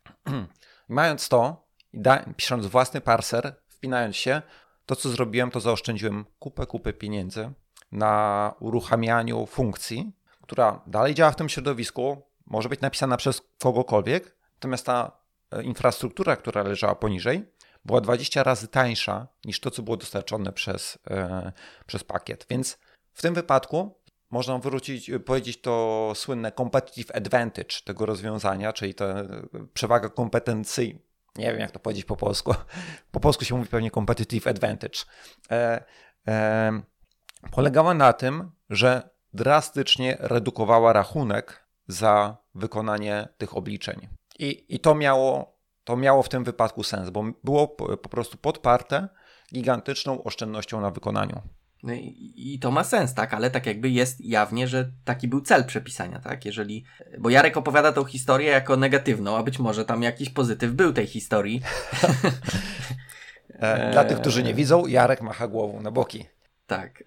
E, no, więc, więc tylko tak, e, że, że faktycznie, jeżeli sens. Nie wiem, nie wiem jak ta twoja, Szymon, biblioteka, ale pytanie, czy wiesz, ona też wszystkie jakieś tam edge case'y obsługiwała, bo może ta Microsoftowa jest 20 razy wolna, ale obsłuży 20 razy więcej edge case'ów niż twoja, która jest specyficzna, tak? Pod, pod jakieś tam twoje rozwiązanie. Super uwaga na temat specyficzności i generyczności rozwiązania. To jest kolejny wymiar, który można sobie dodać do tablicy wymiarów optymalizacji. Zawsze pamiętajmy, że specyficzny przypadek da się lepiej zoptymalizować i on będzie szybszy niż generalny. Generalny, o Jezu, e, ogólny, sorry, plączą mi się języki od tego programowania. E, więc to też jest suwa, którym możecie sobie przesuwać, którym każdy może przesuwać. Jeżeli bardzo specyficzne rozwiązanie, je można w niezwykły sposób e, po polsku znów skustomizować pod dany przypadek. Rozwiązanie, które jest bardziej ogólne, patrz, serializatory ogólne, które są w stanie, ten generic purpose serializers, serializują cokolwiek, no one będą poświęcały wydajność właśnie po to, aby obsłużyć większą liczbę e, przypadków, czy wszystkie przypadki.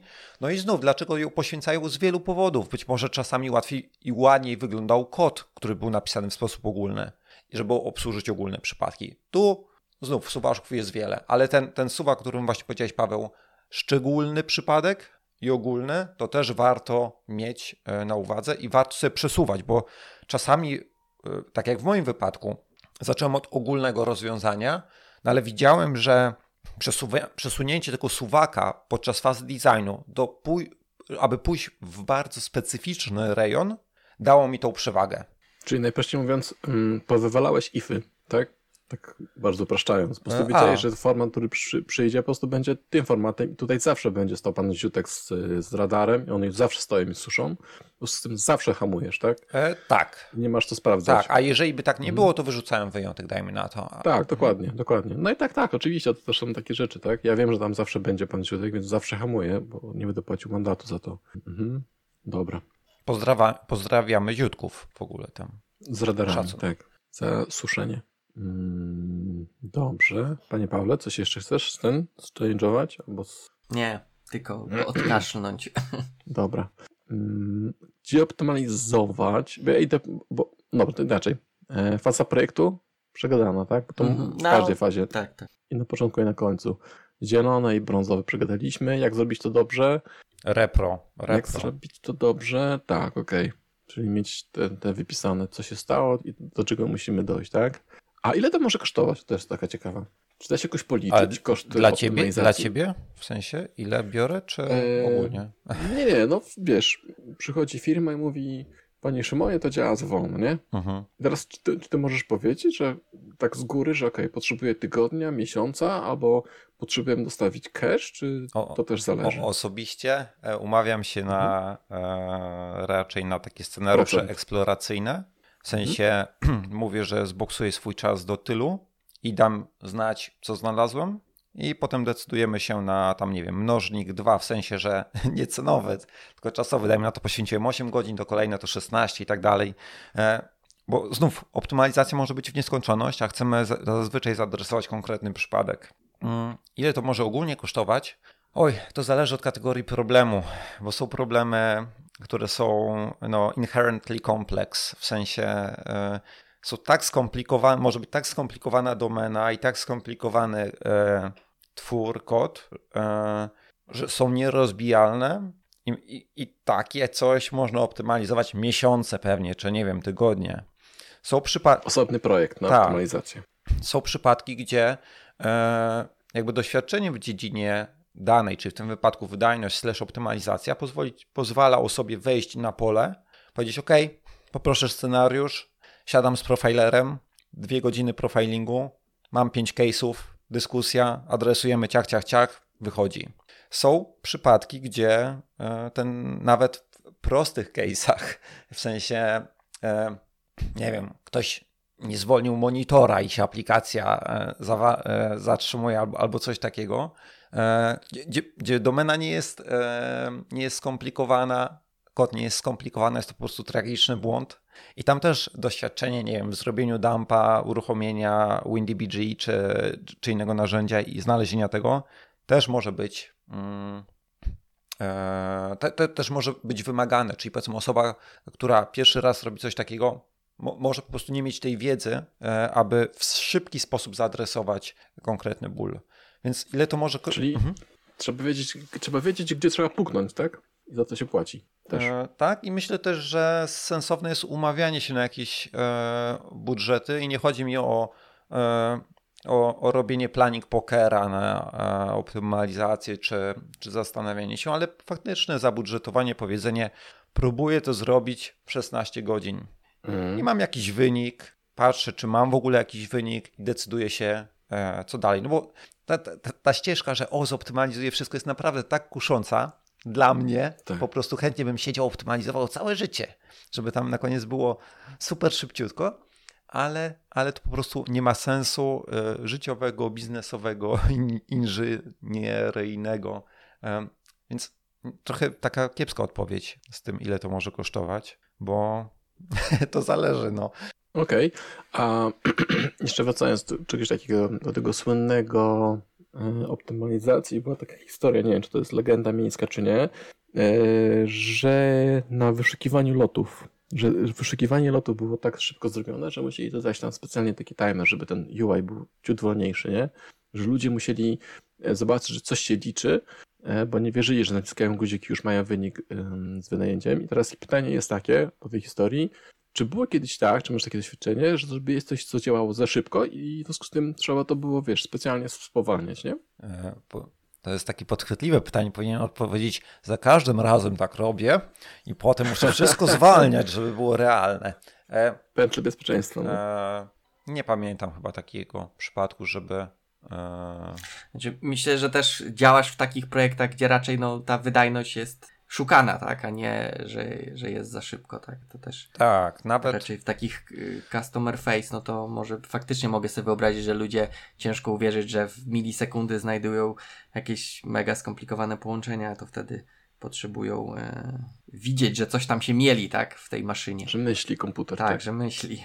Mhm. No to ciekawe, bo to jest takie pytanie troszeczkę z zaganieniu e, UX-a, bo tak naprawdę mówimy o, o końcówce i o percepcji użytkownika że to nie mhm. może być tak szybko. Natomiast znów wracając do bebechów i jakkolwiek bebechy byśmy rozumieli, czy jest to backend, mhm. czy jest to Edge, na Cloudflare, Workers, e, czy inne rzeczy, e, no to tam bycie za szybkim nigdy nie jest złe. W sensie no nie ma przypadku takiego, chyba, przynajmniej nie jestem w stanie sobie wyobrazić, że to rozwiązanie jest za dobre, działa za szybko potrzebujemy je, je zwolnić. Aczkolwiek oczywiście, e, jeżeli byśmy mówili na przykład o tradingu mm, algorytmicznym, o jakichś e, dziwnych domenach, łatwo sobie wyobrazić przypadek, gdzie na przykład API nie powinno zwracać e, odpowiedzi szybciej niż dajmy na to, nie wiem, 10 milisekund, bo ktoś płaci za to, tak? Więc osoba, która na przykład kupuje sobie 5 milisekundowy dostęp, no powinna otrzymywać odpowiedzi w czasie 5 mm. milisekund. Ale to mm, są już takie edge cases, które gdzie, gdzie tam gdzieś ten e, za ten czas płacimy. Mm, tak. Dobra, to, to pytanie, to jak wydajnie to zrobić, tak? Że wiesz, ty powiedzmy liczysz to bardzo małe ale jeszcze masz 4,5 milisekundy, no i stoisz na to. API, tak? Stoi, dobra, już. W sensie, e, jak zrobić jak? wydajnie. No, e, no co pisz co, thread sleep, czy po prostu wiesz, czy masz jakiś jak zrobić, żeby tych 4,5 milisekundy nie stracić, no wiesz, na, na pierdololo. A, okej. Okay. No to zależy od technologii. E, w, Zależy, dobra, dziękuję. nie, nie, w sensie, no w dotnecie mamy piękne teraz awaity, e, asynki i task.delay, czyli e, uspanie na chwilę. Uspanie? Uśpienie. Uśpienie. Mm, więc tak, to, to by zależało od technologii. I pytanie znów, czy czy ten, ten core, o którym mówimy, czy, czy to on powinien się spowalniać, czy być może już jakiś e, API gateway, który na końcu to robi. Ale jest to tak ezoteryczny przypadek, że chyba nie, nie wiem, czy warto e, drążyć tą, tą e, że coś ma być nie szybsze niż. Mhm, mm okej, okay, no to, to tak. Mnie to zainteresowało, jak to zrobić sprytnie. No dobra, ale rzeczywiście na różnych warstwach to możesz pilnować, mhm. nie? Um, Bo twój kod może być mega wydajny i rzeczywiście coś, co mało kosztuje, niech on czeka, tak? Mhm. Pani Zosia te, te półtora dolara, co zarabiała, to niech teraz stoi i czeka z zegarkiem, Mhm. bo nam się opłaca. Dobra. E, Gdzie optymalizować? No to wszędzie może, tak? W zasadzie to było takie uniwersalne. Czy front, czy backend, czy wiesz, czy chmura. O, myślę, Ale- myślę, że nawet dzisiejszy landscape, szczególnie przez Edge'a, e, ja ostatnio dość e, dużo czasu spędzam też w Cloudflare Workers właśnie, czyli e, Edge dostarczany przez e, Cloudflare'a. To, a powiedz mi, co to jest, bo ja nie wiem. Nie Jasne. kojarzę. E, Jeżeli chodzi o Edge, no to ogólnie to jest e, przesunięcie komputa i, w ogóle obliczenia bliżej użytkownika końcowego. W przypadku Cloudflare'a, Cloudflare ma około 200 data center chyba na całym świecie i efektywnie hmm, to jak działają workery w Cloudflare'ze, to deployują twój kod na, e, w każdy data center. Więc nie wybierasz już data center na deployment, tylko e, oni Mhm. mówią o sobie, że jest to region Earth, czyli masz jeden region Ziemia i twój kod w ciągu kilku milisekund e, ląduje wszędzie. Mm, Oczywiście wiążą się z tym też pewne wyzwania, na przykład spójność danych. Natomiast istnieje kategoria problemów, które e, bardzo łatwo i bardzo szybko da się na takim e, edge'u rozwiązać. Na przykład e, sprawdzenie HMAC-a, w sensie policzenie hasza i zobaczenie, czy faktycznie ktoś coś podpisał, albo, albo nawet wykonanie zaszyfrowania, bo Cloudflare Workers mają dostęp do Subtle Crypto. To są w każdej przeglądarce, a workery używają V8 silnika od Chroma. E, masz obecnie dostęp do kryptografii, takiej sprzętowo wspomaganej, więc to już nie trzeba się bawić w JavaScriptie pisaniem fora i tam próbowaniem samemu zaimplementowaniem, zaimplementować ASA. E, można tego używać, więc dość dużo rzeczy da się zepchnąć do Edge'a i te, i te, i te nasze e, patrzenie na, na wydajność też może się już powolutku zmieniać, bo jeżeli to na Edge'u będę w stanie zwalidować właśnie HMAC-a, zaszyfrować coś, być może nawet sięgnąć do bazy danych, która też jakaś tam jest, no to być może reszta naszego rozwiązania nie będzie już tego backendu, albo nie będzie czegoś takiego, e, co tego serwisu, który stoi na koniec, tylko wszystko będzie w tak przyjemniej rozproszony sposób oplatało ziemię. Mhm, czyli optymalizacja przez ym, delegację. Brzmi żartobliwie jest dobrym komentarzem, ale niezwykle trafnym. Czyli zamiast Mhm. e, zastanawiać się, ok, jak to zrobić, żeby moja aplikacja deployowała się wszędzie, być może sama aplikacja nie musi, być może jej część pójdzie do Edge'a, Edge będzie coś robił, ostatecznie zawoła Twoją aplikację, ale przez większość czasu na przykład użytkownik będzie gadał tylko z Edge'em. Albo patrzą na spinner. E, tak, żeby nie było zbyt szybko. Żeby... Tak, tak. Dobrze, dobrze. To jeszcze zanim do narzędzi, to jeszcze zapytam o, ale to też to samo, co, co gdzie, w sensie kod, infrastruktura, proces i UX, nie? I chyba o tym gadaliśmy, o kodzie jako o kodzie, a jak infrastrukturę optymalizować, czy w ogóle się da, nie? No bo e, względem kosztów, tak? Bo możemy, wiesz, 100, 100 maszyn, ale w pewnym momencie możesz powiedzieć, no nie potrzebuję, tak? E, Jak najbardziej i e, znów patrząc na, na ruch w kierunku computation as commodity, czyli e, traktowanie e, computation, czyli obliczeń jako czegoś, co jest dane, tak? W sensie tak samo jak kupujesz cukier, masz towar, cukier. Więc dobra, część osób kupuje cukier trzcinowy marki, nie wiem, e, e, brązowy cukier, Cukier. czy coś tam. Cukier Pol. Cukier Pol. E, Natomiast e, dużo osób używa po prostu tego jako commodity, e, jeżeli w ogóle słodzą. Mm, Więc to przesuwanie się w kierunku commodity, że po prostu e, moc obliczeniowa jest dostępna, tylko za nią płacisz, co obserwujemy w chmurze publicznej i dla tych, którzy chcą zgłębiać też temat, zachęcam do patrzenia na hashtag e, FinOps, czyli e, ogólnie patrzenie na rozwiązania techniczne względem aspektów finansowych, no to, to, znów wracamy do tego troszeczkę follow the money i, i faktycznych obserwacji na, em, na, na to, co ile kosztuje. I jeżeli wracamy do infrastruktury, to znów w chmurze z tymi dokładnymi rachunkami, czy w miarę dokładnymi rachunkami, jesteśmy w stanie zobaczyć, co ile kosztuje. I mając takie dane, no, jesteśmy w stanie zobaczyć na przykład, że nie wiem, baza danych kosztuje nas 2000 dolarów miesięcznie. wracamy znów do tego, ile mamy użytkowników, dajmy mamy na to 2000, dolar, 2000 użytkowników, no to średnio per użytkownik będzie to powiedzmy 1 dolar. Pytanie, jeżeli użytkownik płaci nam 200 dolarów za licencję miesięczną, może to nie jest problem, ale jak płaci 5, no to właśnie przejadamy 20% przychodu na bazę danych. No i wtedy warto na to mhm. spojrzeć. W przypadku infrastruktur e, on-premises, no tutaj sytuacja jest troszkę e, cięższa, bo często traktuje się takie infrastruktury czy e, serwery jako coś, co po prostu mamy za zero. W sensie mam, mam serwer, to tam uruchomię, tak, tak. będzie działało. E, I przyznam szczerze, że nie znam chyba rozwiązań, które no poza powiedzmy Azure Stackiem, czyli Azurem, który można uruchamiać sobie lokalnie, czy, czy, czy takimi rzeczami, ale nie znam chyba rozwiązań, które dawałyby tak jednoznaczny pricing, e, albo przepraszam, jednoznaczne ceny dla lokalnych e, środowisk albo środowisk on-premises. Więc w tym wypadku ten ruch w stronę chmury publicznej i, i ogólnie finopsowanie, czyli patrzenie na finansowe aspekty e, oprogramowania, uważam za bardzo fajne, bo daje feedback inżynierom. E, zobacz, twoje rozwiązanie kosztuje tyle. Mhm. Tak, tak. No właśnie też o tym sobie pomyślałem, że jak masz taki serwer lokalnie, to masz to w tyłku, tak? Że tam robisz optymalnie czy nie, no bo to działa, tak? A później możesz dokładnie powiedzieć, tak? Zoptymalizowałeś, twoje, twój nowy feature dostarcza nam tyle hajsu, ale kosztuje tyle hajsu.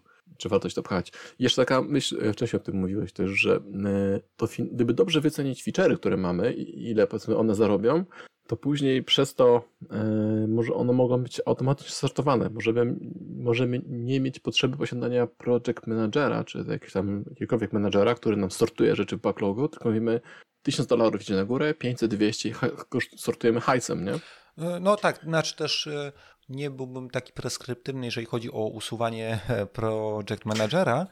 Natomiast, jasne, jasne, natomiast ale... jest w tym coś i biorąc pod uwagę. Co? Przepraszam, Paweł? Paweł, Paweł już pożegnał. Ja już wywaliłem project manager. Mm. No, Ogólnie tak. Ja pracując zdalnie, powiedzmy, w, w, w, od, od, kilku lat w no, różnych tam organizacjach, mm, obserwuję takie przenikanie się już tych domen, w sensie, że faktycznie jak, jak y, pracujesz w chmurze, to wiesz, co ile kosztuje, więc, więc ta wiedza jest w każdej osobie, albo nie, nie w tym samym stopniu, ale no, nawet inżynierowie zaczynają już przejmować troszeczkę się e, kosztami rozwiązania. Więc jak najbardziej coś takiego jest możliwe. Tym zajmuje się poniekąd też właśnie FinOps e, i mm, nie pamiętam strony, kurczę, ale, ale przy tej granulacji, którą już mamy, e, czy to w AWS-ie, czy w jesteśmy tak w stanie podzielić zasoby, aby faktycznie pokazać, co ile kosztuje. Jeżeli znowu użyjesz na przykład tagów i otagujesz sobie fragmenty rozwiązania, fragmentów feature'a, tak jak powiedziałeś, to ostatecznie możesz zrobić grupowanie per tag, zobaczyć, co ile kosztuje i się zastanowić, Okej, okay, to może tu warto przyłożyć swoją optymalizację, moc optymalizacyjną. No bo nie oszukujmy się, ostatecznie, jeżeli pracujesz w projekcie, to też masz jakąś stawkę godzinową.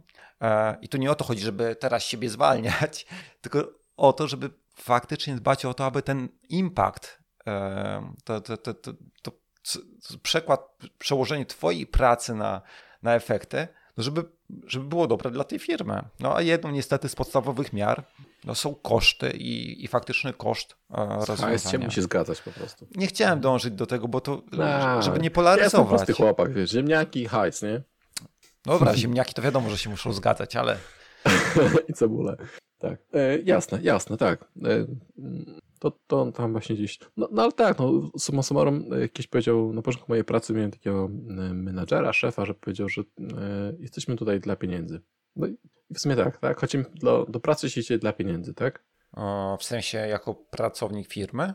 No tak, idziesz tam dla pieniędzy, tak? Gdybyś, wiesz, no, ja lubię programowanie te wszystkie rzeczy, ale e, nikt, nie, nikt nie płaci mi e, za klepanie kodu od tak, tak? I na sobie robię, bo, bo, bo mam na przyjemność, ale ostatecznie chciałbym na nim kiedyś te nie zarabiać, tak? Natomiast to jest tam poboczne.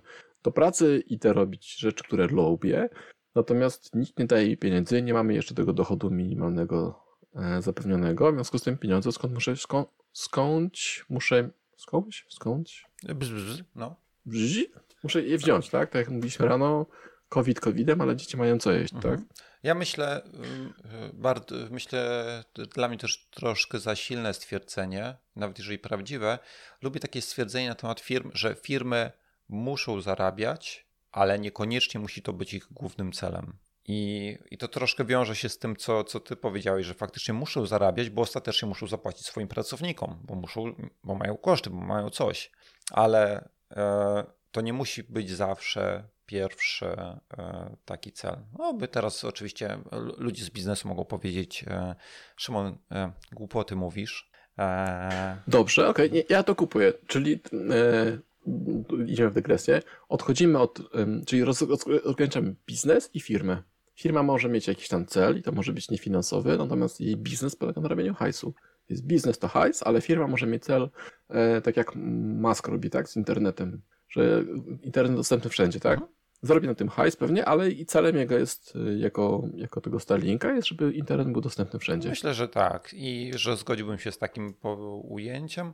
Nawet jeżeli ktoś mógłby powiedzieć ojej, ojej, wchodzimy w wartości firmy, w zasady firmy i że to jest korpo bełkot, no to ja osobiście z tym się y, nie zgadzam. Uważam, że to nie jest bełkot i że faktycznie e, można mieć cel w firmie jakiś inny. Ale to jest mhm. straszna dygresja. Mhm. Odeszliśmy od optymalizacji, bo tak, wejdziemy zaraz w tak. optymalizację finansową albo podatkową, a to zabronione, więc... No, to trzeba mieć, trzeba, trzeba mieć, tak, dobrą wiedzę. Yy, którą chętnie po, doznam, poznam. Jak ktoś optymalizuje finansowo. No to tam na drugiej taśmie jak... do snu tam mam wolum, wolumę 2. Nie. Trzeba stronę tak. zmienić kasety, nie? Dokładnie. Tak, drugą stronę. E, no dobrze. O, o, czy, mm, a czy da się proces zoptymalizować? Ja. No chyba tak, o. te wszystkie całe te liny, nie? To nie na tym polegało, że optymalizujesz procesy? A to jest proces ym, w firmie, tak? A czy da się proces... Wytwórstwa, oprogramowania? Jak najbardziej. To też jest... Ym, też, ale jeszcze dalej ten po stronie klienta, no bo ym, znaczy na pewno się da, tylko może musi, musi chcę no, zadać pytanie jeszcze. Wydaje mi się, że da, bo to już chociażby te, wiesz, one-cliki w Amazonie, nie? Zoptymalizowane. No no właśnie, o, do tego chciałem, ale Paweł oczywiście musiał o, przez szereg wyjść. Przepraszam, my wiesz, ja dzisiaj mało mówię, więc jak ma, jaką mam okazję, to próbuję wykorzystać. Okej, okay, no właśnie, ten OneClick chyba jest dobrym przykładem na, na optymalizację i, i, czasu, ale też oni chyba na tym kupę hajsu zarobili, nie? A, I mają też patent na to, więc e, są jedynymi, którzy mogą one-clickać. No i też one-click button, ten, który możesz kupić do domu e, i mieć guzik z napisem cola Mhm. I od razu, no tak, coś tam czytałem, że, że masz po prostu, nie musisz nawet wybierać, mhm. nie? Tylko klikasz i e, fizycznie przyciskiem i. Cola lub dostajesz. Pepsi, nie sponsoruje nas e, żadna firma, tak. tak. Aha, tak. Woda, woda. Woda. Ej, nie wiedziałem o tym. Że co, naciskasz guziki, coś przyjeżdża, tak? Jakiś towar, który zamawiałeś? Dokładnie, znaczy nie wiem, czy od razu, ale w jakiejś paczuszce i tam, czy, czy być może musisz pięć, nie pamiętam dokładnie. Natomiast jest fizyczny guzik taki, e, Chcę pić. No. Chcę coś. O kurde, nie wiedziałem, ale numer. Ty, to ja mam na klawiaturze 100 guzików, to to jest dopiero. No, można wiesz, każdy podpiąć pod inną tą. Zwijajmy Cola, Sprite, Fanta. Zwijajmy dygresję i zadaj pytanie. No właśnie. Nie, nie, bo... no okej, okay, no to, to, to, to było to właśnie, ta optymalizacja e, procesu, tak? Właśnie jak zoptymalizować proces tego procesu zamawiania, tak? Dodaj do koszyka, wyświetl koszyk, coś tam, coś tam. No ale właśnie one clickiem możesz to zrobić, tak? Znaczy, o, to jest, to jest, to możliwe, jest też tak? troszkę ale... chyba pytanie poza taką niskopoziomową wydajność, e, mam wrażenie, a bardziej w kierunku e, też architektonicznym i, e, i może projektowym slash architektonicznym. No bo do czego zmierzam? To, że na, na niskim poziomie, w sensie na poziomie kodu albo czegoś, tego bólu często nie ma nie, nie widzisz chopki, wywołałeś jakąś metodę, e, dajmy na to nawet wysłałeś komuś jakąś wiadomość, bo używasz e, e, jakiejś biblioteki albo też brokera do messagingu. Natomiast często takie bóle procesowe, no to, to jest na wyższym poziomie. Robisz zoom out i widzisz, że o matko, to, to jak ktoś złożył zamówienie, to my nie zaczynamy kompletować koszyka, dopóki nie zapłacił. A jakbyśmy to robili, to byśmy mogli wysyłać mu szybciej paczki, a 95% ludzi płaci, więc jak sobie policzę zwrot na tym, to tylko 5% nie płaci, więc te 5% bym repakował, a mogę pobić konkurencję dzięki temu. No i takich rzeczy nie zobaczysz na, na poziomie kodu, mm, bo z punktu widzenia kodu to może być a to wysyłam jedną wiadomość tu i czekam, albo wysyłam wiadomość do kompletacji koszyka i do zajmowania się opłatami. No i tu ten zoom out taki architektoniczny, procesowy jak najbardziej e, musi być, ale to, to jest znów fajny suwak do optymalizacji, w sensie e, właśnie skala mikro, makro i jeszcze pewnie byśmy dodali tam tą e, procesową. Mhm. Kolejny wymiar. Tak, tak. N, N++ o, do zależy. No tak, to już potem e, czytelnikom czy słuchaczom zostawiamy policzenie złożoności algorytmicznej i pamięciowej tego odcinka. tak, tak. To był dobry pomysł na konkurs. Mieliśmy konkurs, żeby Paweł, nie? Jakiś, i, i, ile wynosi N tego odcinka? no dobrze. Ehm, to jeszcze tutaj u mnie jest takie pytanie, później już pójdziemy w komentarze e, twoje, Szymon, też i chłopaków. E, narzędzia. Z tym, że ja trochę się boję tego pytania, no bo mamy tyle tych, tych, tych, tych, tych tików na sliderze, że dla każdego tika, dla każdego poziomu tego zooma chyba są różnego rodzaju mhm. narzędzia, tak? A czasami nawet nie ma narzędzi. Czasami jest to Excel i budżet firmy, e, a mhm. czasami jest to jakiś pro profiler. Więc możemy się skupić na tej niskopoziomowej chyba.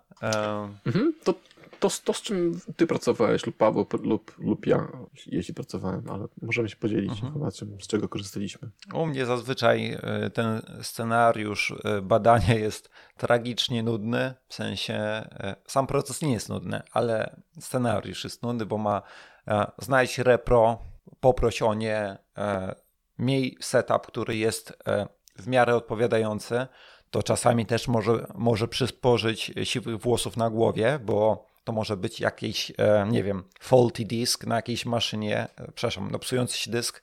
Um, uruchom ten scenariusz razem z profilerem, zobacz co się dzieje, poobserwuj dwa, trzy razy, zobacz, że jest to reprodukowalne, no i zacznij zjadać szczyt górki. E, I to jest prawdopodobnie taki scenariusz ogólny w większości przypadków. Mówię o optymalizacji, nie o diagnostyce, w sensie nie, to nie jest. Um, uderzenie, zderzenie się z takim powiedzmy deadlockiem, tak? Tylko mówię słabo działający proces, o tak bym powiedział. To, to, to był, był mój scenariusz taki podstawowy. No dobrze, a jakieś narzędzia? Tak już wiesz. A mogę rzucać nazwami? Właśnie. Nazwami no? Jarek chce chyba. Okay. Tak, konkrety. O, konkrety. u mnie to... Będziemy potem wiedzieć, do kogo uderzyć o sponsoring. Super, u mnie to e, do, w dotnecie wszystko ze stajni JetBrains, e, dot memory, mhm. dot trace, um, to jest tak przyjemne i tak proste w użyciu. Fakt, czasem tam trzeba w sensie no, połączyć metody drill down, drill up, pochodzić po tym grafie wywołań, ale to są tak przekozackie narzędzia, tak dobrze działają. Jeszcze nie miałem chyba przypadku, żebym się zderzył z jakimś takim e, ezoterycznym e, problemem, który, w którym bym spędził w tym kupę czasu i powiedział, to narzędzie nie działa. Więc e, dla mnie jako dotnetowca e, ze stajni JetBrains e, to jest podstawa. Nawet nie profiler Visual Studio, tylko naprawdę pierwsze to, to co robię, to jest narzędzie JetBrainsa, które uruchamiam i, i patrzę. E, czasami no też znowu przy problemach z pamięcią pewnie kilka snapshotów e, w dot memory i zobaczenie diffa, w sensie różnic pomiędzy snapshotami, jakie obiekty są, jakie znikają, jakie się poruszają. E, ale tak, głównie JetBrains. A wspomniałeś jeszcze o WinDBG. No. A teraz nie. Jaki entuzjazm. Ale to, że, że boli, czy to raczej już jak jest, nie wiem, jak są jakieś inne przypadki? Cza, czy... Czasami trzeba, e, no to szczególnie w diagnostyce, szukanie deadlocka, bo dlaczego coś nie działa, albo zrobienie chociażby w przypadku wywalenia się procesu dumpa i zobaczenie, dlaczego proces się wywalił. No to taka diagnostyka to, to tak, wtedy jest WinDBG. Natomiast muszę przyznać, że nie używam tego narzędzia codziennie i większość moich przypadków e, da się rozwiązać e, narzędziami ze stajni e, JetBrainsa, czyli .trace.memory. Mm, a, nie wspomniałem jeszcze o jednej rzeczy. Dla .NETA benchmark.net, czyli narzędzie do mikrobenchmarkingu. Jeżeli chcemy wyciskać już ostatnie poty z fragmentu kodu, to benchmark.net jest niezastąpione. A e, ja to nazwę widziałem. To jest, on się jakoś pina i profiluje w runtime, czy on cały czas działa i podaje ci później taki raport? E, to, co czy... robi, jak, jak działa dosłownie w 27 słowach, mam nadzieję, że się zmieszczę, e, benchmark.net, to bierze twój benchmark, czyli jest to fragment, jakby pisząc benchmarki, piszesz ich kilka, kilkanaście, kilkadziesiąt. Jeżeli uruchamiasz konkretny benchmark, to to, co robi benchmark.net, tworzy syntetyczny projekt dla, w dotnecie, kompiluje ten projekt, Następnie robi fazę warm-upu, czyli patrzy, rozgrzewa Twój kod, uruchamiając go kilka razy, badając e, dokąd, e, może inaczej, znajdując stabilny punkt wykonania, to jest zazwyczaj mm, w sensie, że, że, że te wyniki są porównywalne. Potem następuje faza benchmarkingu, czyli wielokrotnego uruchamiania tego kodu i prezentuje Ci cudowne rezultaty oparte o statystyczne wartości, a nie o średnią. Pamiętajmy, średnia to nie jest statystyczna wartość. No. Albo jedna z najgorszych. Okay. E, okay. I, I w ten sposób to działa. I to, co jest fajnego, to taka suita benchmarków może być używana do porównywania e, wykonania w czasie. Czyli mając benchmarki, mogę je uruchomić dzisiaj, zapisać ich wynik, uruchomić za miesiąc, zapisać wynik, no i zobaczyć, czy się coś różni. Jeżeli się różni, to mogę szukać sobie e, e, bisekcją w gicie, e, gdzie zostało to zepsute. Lub naprawione. Lub naprawione. A, bo tak, faktycznie. Mogę wpaść w taki zachwyt, że wow, jak to szybko działa, ale przyznajmy, że nam inżynierom to niezbyt często się zdarza, raczej będzie hudanyt. Tak, tak, tak. Ustaliliśmy, że najpierw ma działać, a później optymalizujemy. no dobra, dobrze, dobrze. Paweł, to coś jeszcze masz coś? Nie, tylko chciałem powiedzieć, że nie udało się w 27 Przekroczył, ja wiem, popłynął, tu popłynął jak nic, no. Mnie to pilnuje off topiki, ale sam w 27 się nie potrafi zmieścić. Dobra. Nie wiem czemu tak akurat y, 27, ale ciekawe. Generator. E, dokładnie. E, to miał być, e, a miałem rzucić żart taki leksykalny, ale dobra już, dajmy spokój. Leksykalny to możemy nie zrozumieć. To ja mogę nie zrozumieć, to też. No. dobra. A wasze narzędzia? Znaczy ja też JetBrainsa ogólnie. E, kiedyś, kiedyś Antsa, Redgate'a korzystałem też z narzędzi. E, czasem fajnie sobie porównać, jak te same, powiedzmy, e, dane są prezentowane w różnych narzędziach i powiem szczerze, niektóre bardziej mi pasowały prezentacja w Antsie e, niż w JetBrainsie, natomiast też powiedzmy razem z ReSharperem mam te narzędzia, więc już stwierdziłem, dobra, przejdę na jeden zestaw narzędzi i nie będę się tak rozdrabniał, więc zostałem z JetBrainsem. E, więc tutaj powiedzmy też e, no nie mam za dużego e, nic innego nie powiem niż, niż Szymon, bo też, też JetBrainsa używam. W, Ansie pamiętam e, super było zrobione mm, drzewo wywołań. Być może, już też nie pamiętam co, ale bardziej mi pasowało jakaś taka prezentacja tamtejsza niż, niż e, w JetBrainsie. Pewnie pisali, Paweł, dzięki, że, że korzystasz z naszego narzędzia, jesteś super. Mówisz, mmm, dzięki chłopaki, Ans jest super. E, ja też JetBrainsów jak kiedyś coś robiłem, to Brainsy. Znaczy tego, że nie znałem tych narzędzi, ale że po prostu było w pakiecie w komplet, nie? I taka jeszcze myśl e, z tego, co powiedzieliśmy, że to nie są jakieś narzędzia, które są ukryte, tak? Każdy zna narzędzia, czy każdy, 80% ludzi podejrzewam, że zna JetBrainsów, E, że to nie są jakieś takie, wiecie, narzędzia tam X, Rainbow, Unicorn, slash 5, slash coś tam ukryte na Darknecie, tylko JetBrains.com, tak? A, to też jest fajny przekaz. E, myślę, może nawet za późno. Taki odczarowujący trochę e, pracę z optymalizacją, że naprawdę tego jakby nie ma co się bać. Te narzędzia nie, nie sformatują wam komputera, nie zaszyfrują danych i nie będą wymagały ofiarę w Bitcoinie, żeby odszyfrować. To są narzędzia, które uruchamia się z procesem.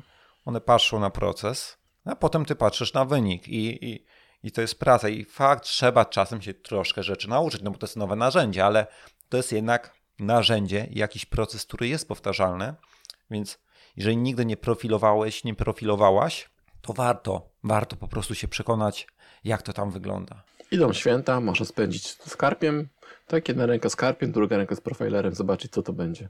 No. Mm -hmm. A z baznanych? Coś dla, dla, dla kodu SQL-owego lub zapytaniowego jakiegoś? Mm, nie? No powiem szczerze. Ja tylko te standardowe plany wykonania. Ja plany też, ale ostatni raz SQL-a używałem, o Jezus, bardzo dawno temu. E, teraz głównie albo e, no, w przypadku albo RocksDB, albo jakieś nieustrukturyzowane dane na, dane na Azure, gdzie piszę sam formaty. Więc tam no nie, nie mam tego. Um, ale tak, no, przez Microsoft SQL Server, no to wykonanie planów zapytań i egzekutor plus pewnie importowanie statystyk z produkcji, co też często jest fajną rzeczą, żeby wiedzieć, jak to się wykonuje na produkcji bez faktycznego patrzenia na, na produkcję, bo to te, wiadomo, statystyki tam e, uczymy lokalnie, mając inne dane, te plany mogą wykonać, wyglądać inaczej, więc to też pewnie warto brać pod uwagę. Mhm, mhm. Okej, okay. no dobrze, no dobrze. No to patrzymy dalej, co napisali. Tutaj Szymon, ty piszesz um, architektura, koszty optymalizacyjne, ale wydaje mi się, że to przegadaliśmy. Natomiast tu później jest jeszcze Public Cloud Serverless i Daniel of Wallet Attacks. O ile ten Public i Serverless ok, natomiast ten drugi punkt to jakbyś mógł rozwinąć? Tak, to jakby nowa, nowy wektor ataków, e, który e, opiera się o aplikacje, które są niezabezpieczone, aplikacje jeszcze ich nie, powiedzmy nie, nie opisujmy, ale aplikacje, które są, e, używają chmury publicznej i które nie mają założonego e, capacity, znaczy o Jezu, górnego limitu na sumę wydanych pieniędzy lub mają wy, założony ten limit, e, ale aplikacja jest napisana na tyle niewydajnie, że łatwo go wyczerpać. Więc e, ktoś zauwa- e, osoba, która mm, może próbować uruchomić taki e, wektor ataku, może znaleźć, nie wiem, endpoint, endpoint, e, jakiś fragment aplikacji, który na przykład jest bardzo kosztowny. Może być czasowo kosztowny, bo z zewnątrz może, możesz zaobserwować czas, że wywołuje tą funkcję, ona kosztuje, nie wiem, półtorej sekundy jej wykonanie. E, przyciskając pedał gazu jakimś dowolnym narzędziem, który wysyci ruch w dany endpoint, może wyczerpać nam budżet. No i to jest ogólnie denial of wallet attacks w świecie, gdzie jesteśmy właśnie w świecie computing, computation as commodity, do ogólnie dostępnej e, mocy obliczeniowej, za którą płacimy za obliczenie. Więc komuś możemy wyczerpać portfel. I to jest e, no, jakieś zagrożenie, e, które jest oczywiście limitowane przez, przez różnego rodzaju rzeczy, które stoją przed naszą aplikacją, dostępne są w chmurach publicznych, które jakoś bronią naszego ruchu. Natomiast jest to jakiś, jakiś wektor ataku wyczerpanie portfela. Okej, okay, czyli taki DDoS na hajs. Tak. Super, super opisane. Mhm. Mhm, dobra, Michał. A czemu ja czytam? Bo ja jestem chory. Bo ja nie umiem. O, ja, ja. Nie, ja umiem, ale, ale jestem chory. Dobra. We should forget about small efficiencies. Efficiencies? Say about 97% of time. Premature optimization is the root of all evil. We should not pass up our opportunities opportunities in that critical 3%. No tak, słynne zdanie e, Donalda Knuta, e, które zazwyczaj się cytuje jako e, najkrótszy możliwy fragment, który można najbardziej złośliwie użyć, czyli premature optimization is the root of all evil.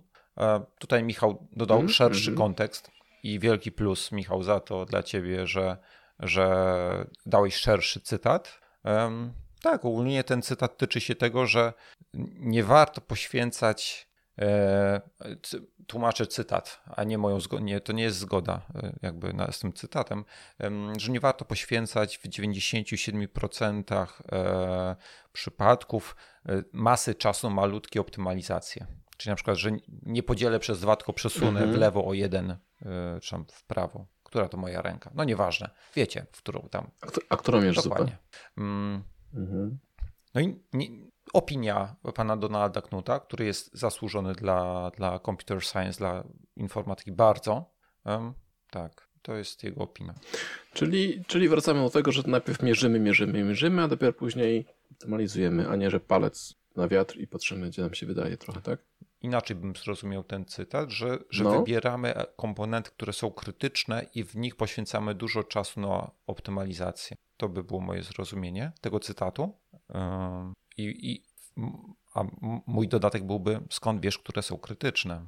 E. O, okej, okay, dobrze, no tak. Chociaż też krytyczne, no, też trzeba zobaczyć, czy, czy możemy jeszcze tak wyciągnąć, no bo krytyczny może być komponent do, do, do, do hajsów, tak, który odpowiada za to, że ty wysyłasz hajs, a ja go dostaję i to jest krytyczny komponent.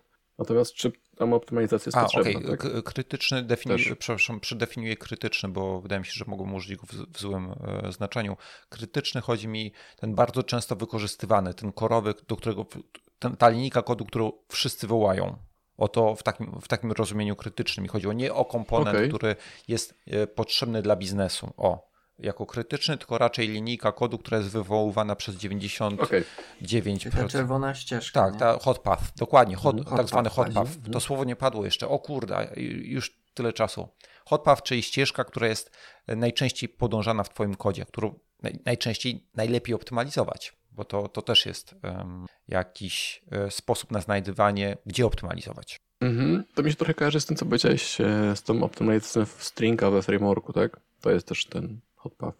Tak, No bo jak poprawisz stringa dla frameworka, to wszyscy zyskują, więc... e, tak, to nawet powiedziałbym To jest- e, dwójnasób, chyba jest takie piękne słowo, czyli e, z jednej strony, że optymalizuje ten wymiar, e, jak głęboko siedzę, optymalizuje we frameworku, czyli wszyscy tego użyją, a z drugiej strony, ile kodu używa stringa. W sensie, jakby, nawet jeżeli to nie byłby framework, a ja bym napisał własnego stringa, bo lubię pisać, o, co tam nie napiszę sobie stringa, e, to ta metoda być może i tak byłaby niezwykle często wykorzystywana w moim kodzie, więc to, to z tych dwóch punktów widzenia to jest w ogóle już super, bo optymalizujesz metodę we frameworku, która jest wszędzie często używana. Wszędzie, no to, Mhm. Mhm, mhm, jasne.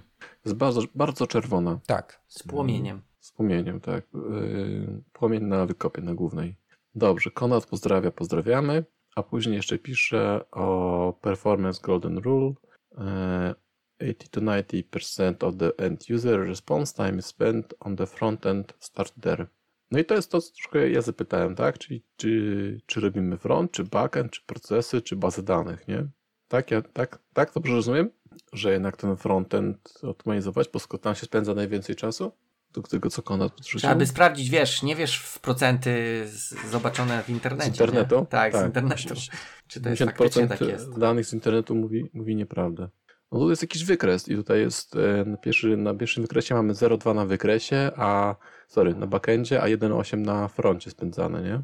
Hmm. Znaczy, I tam jakieś przede diagramy. wszystkim w tym zacytowanym artykule, ten artykuł ma e, 8 lat, już prawie 9. No, Konrad, co ty nam To tu... jest e, jedna uwaga, to nie jest, to, to jest fakt. W sensie ten artykuł ma 9 lat, Mhm. przez 9 lat mogło się troszkę pozmieniać. Nie wiem, przyznam szczerze, czy, Mhm. czy, czy jest taki aspekt, że to, e, że, że dalej ma to miejsce.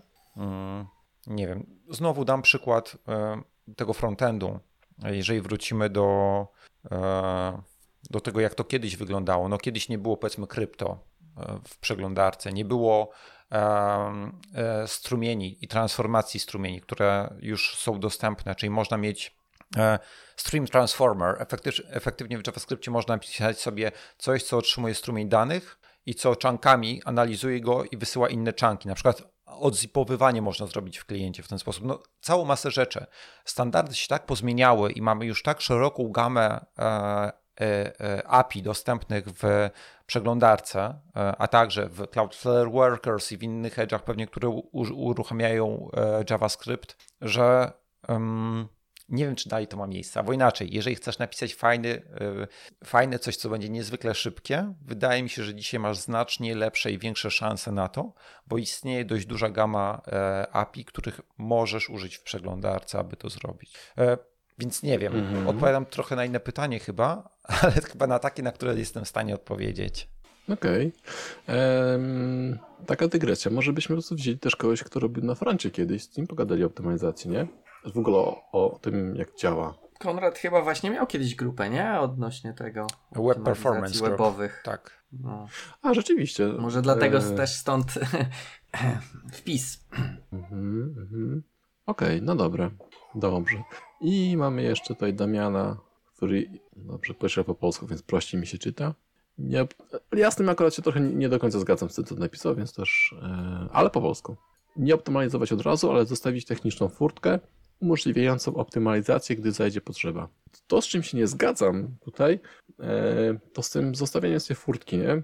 Bo nie do końca widzę, jak można coś- napisać taki kod, poza tym zupełnym przepisaniem, że okej, to ja sobie to zrobię tak, że później mogę sobie to zoptymalizować, nie? W sensie y, nie chciałbym pisać kodu takiego, że zrobię sobie thread slipy, takie te, te, te pętle, pętle bezpieczeństwa, że później przychodzę i mówię, aha, to mam tego slipa, to sobie usuwam. Działa szybko. Znaczy piszę, Tak, raczej piszę to od razu mm, wydajnie. Nie mówię, że autor zoptymalizuje czy coś, czy, czy, czy robię tip-top, ale robię na tyle dobrze, na tyle mogę. I nie zostawiam sobie furtki takiej, tak? Raczej piszę kod, kod od razu, mm, może piszę kod w ten sposób, że mogę sobie te komponenty podmieniać e, i z tym, jeśli to jest ta furtka, o której mi się Damian, to się zgodzę, natomiast taka furtka, że później mogę coś sobie tu jeszcze porobić, to, to z tym się nie zgodzę, jeśli nie rozumiecie. Rozumiem i mm, ja odczytuję komentarz Damiana jako to, co tą pozytywną wersję, którą pierwszą podałeś, czyli że faktycznie e, no, pisze zgodnie z prawidłami e, naszego cechu inżynierów, e, aby, aby faktycznie napisać kod odpowiednio dobry. E, gdzie ta techniczna furtka, e, ta optymalizacja, no to jedną z takich technicznych furtek jest używanie jakichś interfejsów, czy, e, czy, czy faktycznie pozwala na odpowiednie abstrakcje. No i potem jedną z takich przejść przez taką furtkę jest na przykład przepisanie tego fragmentu na nowo. Natomiast nie wydaje mi się, aby Damian tutaj imputował pisanie totalnego, przepraszam za słowo, ale totalnego krapu w pierwszej wersji, tylko raczej odpowiednie strukturyzowanie, które pozwala potem na na ewentualne lokalne wyburzenie, właśnie Bob Destruktor, a potem Bob Budowniczy przychodzi i odbudowywuje. E, nie zgadzam się jednak e, z tym komentarzem. W, uważam, że nie jest zawsze prawdziwy. E, znów ogólnie mogę powiedzieć, że istnieją domeny, w których ten competitive advantage właśnie polega na tym, gdzie ja muszę być super szybki w tym przypadku. To jest ogólne jakby stwierdzenie, że, że fa faktycznie moim zyskiem dla firmy, dla biznesu jest bycie super szybkim i muszę to napisać odpowiednio szybko. Z drugiej strony, z mojego pola i znowu z tego projektu, o którym mówiłem o tym syntetycznym testowaniu na, e, na żurze i wysyceniu, tam, tam u mnie występuje ta potrzeba, w sensie, że ja, ja wiem, jak wygląda konkurencja. E, mam czterech konkurentów, jestem od nich 10 razy szybszy, 5 razy tańszy i to jest coś, co, na, czego nie mogę upuścić, bo jeżeli to upuszczę, to rynek mnie zje. E, I, I w tym wypadku nawet mogę się bardziej spolaryzować już tej wypowiedzi teraz i mogę powiedzieć, że dla mnie taka furtka, nie ma opcji, żeby taka furtka była, żebym ja coś potem mógł. Nie. U mnie te, te liczby, gdzie to jest 10 razy szybsze i 5 razy tańsze, to jest po prostu coś, co będzie e, no niekoniecznie punktem sprzedażowym, ale coś, co pozwoli mi obniżyć koszty, przez co pozwoli mi zwiększyć e, zyski. Trochę się rozlałem, ale myślałem, że tak powinienem. Nie, nie, okej, okay, okej. Okay. Paweł coś jeszcze chce zadziałać, ale jest zajęty e, ustawianiem dzieci do pionu. E, no u ciebie jest ten zupełnie inny przypadek, tak? Ty nie piszesz sobie y, kruda genetycznego, tylko piszesz właśnie produkt, który jest szybki, tak? Więc ty nie możesz mieć, że nie możesz, no pewnie tak jak mówiłeś, jeśli robisz to zgodnie z, z fachem, tak, to, to i tak jeśli będzie trzeba wycisnąć jeszcze razy 6, a nie tylko razy 5, to jest taka możliwość, tak? Jeśli siądziesz i spędzisz, wiesz, kolejny, kolejny czas, tak? Mm. Jeśli będzie taka potrzeba, to po prostu usiądziesz i będziesz szukał dalej. Natomiast miałeś takie wyznaczenie, że masz mieć 10 i 5 tak. i to osiągnąłeś, no właśnie. E, natomiast tą furtkę, że tak powiem, dalej gdzieś tam podejrzewam, że Aha. tak siądziesz i znowu ten, ten top 10 będziesz ścinał dalej. Tak, tak? bardzo ładna depolaryzacja mojego komentarza i zmiękczenie super, no. Nie, nie, nie, no w sensie e, wszyscy tak tworzymy, tak. No, to, to, z czym ja się tu nie chciałem zgodzić, to z tym, że z takim jawnym zostawieniem sobie tej furki, tak, że a, okej, okay, to jest z dupy. E, Jasne. E, jest taki, kiedyś ktoś pięknie opisał, no ten każdy, albo jeżeli ktoś nie wie, jest, jest taka definicja długu technicznego, technical debt, który się zaciąga. Jest kilka rzeczy z tym związanych. Przede wszystkim niektórzy mówią, że tego długu potem nikt nie spłaca prawie jak e, pożyczki na wykształcenie w Stanach Zjednoczonych, niespłacalne. E, druga rzecz, czyli e, że jeżeli w ogóle zaciągasz dług, to musisz wiedzieć, że to jest dług, w sensie niejawne zaciąganie długu technicznego jest tragiczne w skutkach in the long run, w sensie w długim, jak się mówi, w długim horyzoncie, w dalekim horyzoncie, tak? I ostatnia rzecz, ciekawa alternatywa do długu technicznego, technical drag, czyli e, gdzie drag to jest opór powietrza, który generuje przedmiot poruszający się w powietrzu, to co ciągnie przedmiot do tyłu, tak, ta siła, nie wiem jak, jak się nazywa, siła oporu powietrza chyba, nie wiem, no nieważne, e, co pokazuje, że to nie jest tylko dług, który kiedyś gdzieś sobie spłaca, ale faktycznie coś, co do, dokładam taki element na wierzchu mojego samochodu, taką wielką billboard ogłoszeniowy Opór. i to nagle powoduje, że mój samochód jedzie wolniej. I taka, mhm. taka metafora takiego długu i pisania znów, przepraszam, ale krapu, kiepskiego, tragicznego kodu, wydaje się, że przemawia lepiej o tyle, że pokazuje, że ty faktycznie się, to nie jest coś, co kiedyś spłacisz gdzieś tam sobie lecą odsetki, tylko to powoduje, że może cały produkt wręcz ruszać się znacznie wolniej. Mhm. Podoba mi się z tym samoporem, w sensie, że to tak widać, bo dług długiem gdzieś tam zostaje, Mhm. tak? I, i natomiast nie, dobrze e, pokazuje, że, że zwiększa się to, czy zmniejsza się prędkość e, projektu. Albo zwiększa się moc potrzebna do, do utrzymania tej prędkości. Tutaj w to raczej bym nie wierzył. Bo to dołożenie kolejnego dewelopera powoduje, że, że dług będzie rósł szybciej. raczej myślałem o środkach wspomagających dla istniejących już deweloperów. Żarcik. Okej, okej. No dobrze, no ciekawe. No dobrze. No to mamy, jesteśmy poza, poza komentarzami już. W sensie już, już się sko- skończyły komentarze. Zoptymalizowaliśmy je wszystkie. Tak, tak. E, Top 100 komentarzy. Top 100% e, komentarzy ogarnięte. Mm, No dobrze, to możemy jeszcze teraz na luzaku coś, na freestylu powiedzieć. Tak, ja bym e, bardzo chciał zachęcić osoby, które nigdy nie uruchomiły profilera. Jeżeli, inaczej, nie osoby, bo mówię do ciebie, a nie do osób. Jeżeli nigdy nie uruchomiłaś, nie uruchomiłeś profilera, nieważne czy tam e, używasz PHP, Java, .NETA, czegokolwiek, to znajdź sobie profiler i spędź 2-3 godziny, żeby zobaczyć, jak to w ogóle działa. To jest fan, możesz zobaczyć coś, dowiedzieć się i w ogóle być może będziesz miała, będziesz miał ten aha moment, że o kurczę, tutaj mam 40% w takim kodzie, to ja to sobie szybko zoptymalizuję. I te, myślę, że taka pierwsza gratyfikacja może być naprawdę e, duża i fajna i żeby warto, że warto, żebyś się przekonała, przekonał do tego, że, mm, że to po prostu jest ciekawe, że to jest fajny skill, fajna umiejętność w takim e, w torbie z narzędziami, którą posiada każdy e, inżynier oprogramowania. To moje przesłanie chyba takie. Piękne. Miałem dodać to pier, pie, pierwszy obrazek, a na drugim trzy tygodnie później. No, wiesz jak jest. Może tak wiesz, być. Jak jest. No właśnie. Może tak być. A ja chciałem zapytać jeszcze mm, z takim pięknym tłem e, muzycznym u mnie. E, a nagrywałeś może gdzieś jakiś film? O, czekajcie, to jakaś afera. Ale to się, to się nie rozważa w najbliższym czasie, dobra. E, a masz może jakiś filmiki, ci pokazujesz właśnie, albo jak- jak- jakieś takie, wiesz, takie tutoriale proste, że trzymasz za rękę i pokazujesz, teraz klikamy tu, teraz tu i teraz tu jest ten wykres i to jest powiązane, kliknij, to się przeniesie do kodu, usuń to i będzie szybciej. Nie mam filmików związanych z narzędziami. Cały czas zastanawiam się, czy to by było coś interesującego. Natomiast to, co, o co się staram ostatnio, to aby e, każda moja taka większa praca była opisana na blogu. I to nie w sensie e, takim, że oj, oj, oj, ale usunąłem, oj, oj, oj, jestem super, tylko raczej staram się opisać krok po kroku. e, mm, No, w ogóle uruchomienie śledztwa, czyli profiling, zobaczenie, co jest nie tak, zauważenie, podanie linijek kodu czasami w .NET Framework, które, które powodowały ten, i potem kolejne kroki, które podążają za tym. Więc jeżeli e, gdzieś tam wrzucacie linki, czy, czy, czy mogę zachęcić, to blog.schoolets.com.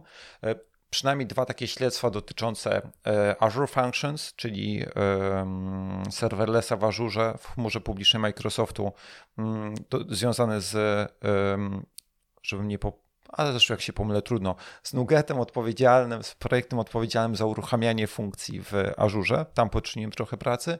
Drugi też wydaje mi się, starałem się opisać dość dokładnie poszczególne kroki związane z Nethermindem, czyli wcześniej wspomnianym e, klientem e, Ethereum e, stworzonym w .NET Core. Więc tekstowa wersja jest jakaś, starałem się tam, tak jak mówię, kroki opisać. Filmowej jeszcze brak. Dobrze, to Brad Pitt, jakby coś do filmowej wersji. Dobra, może przystojniejszego by kogoś trzeba, ale dobra, niech będzie Pit. Dobra. Dobrze, dobrze, może być. Dobrze, to myślę, że yy, skoro nie wykorzystujemy naszych trzech minut na freestyle, to możemy podsumować. Ja na końcu, bo liczę na to, że się wyciszy trochę. Wyciszę. E, znaczy ja mo- mogę coś powiedzieć, ja bym się chyba przyłączył do tego, co, co Szymon powiedział odnośnie tego e, uruchamiania profilera, jeżeli, jeżeli ktoś jeszcze nie, nie próbował. E, możemy zrobić Narodowy Dzień Profilera, który to dzisiaj mamy, 21 grudnia. E, i chociaż w zasadzie powinna być data, kiedy wypuścimy, nie? No dobra. To 21 grudnia plus y, X. E, odpalamy wszyscy profilery i pro, profilujemy aplikację.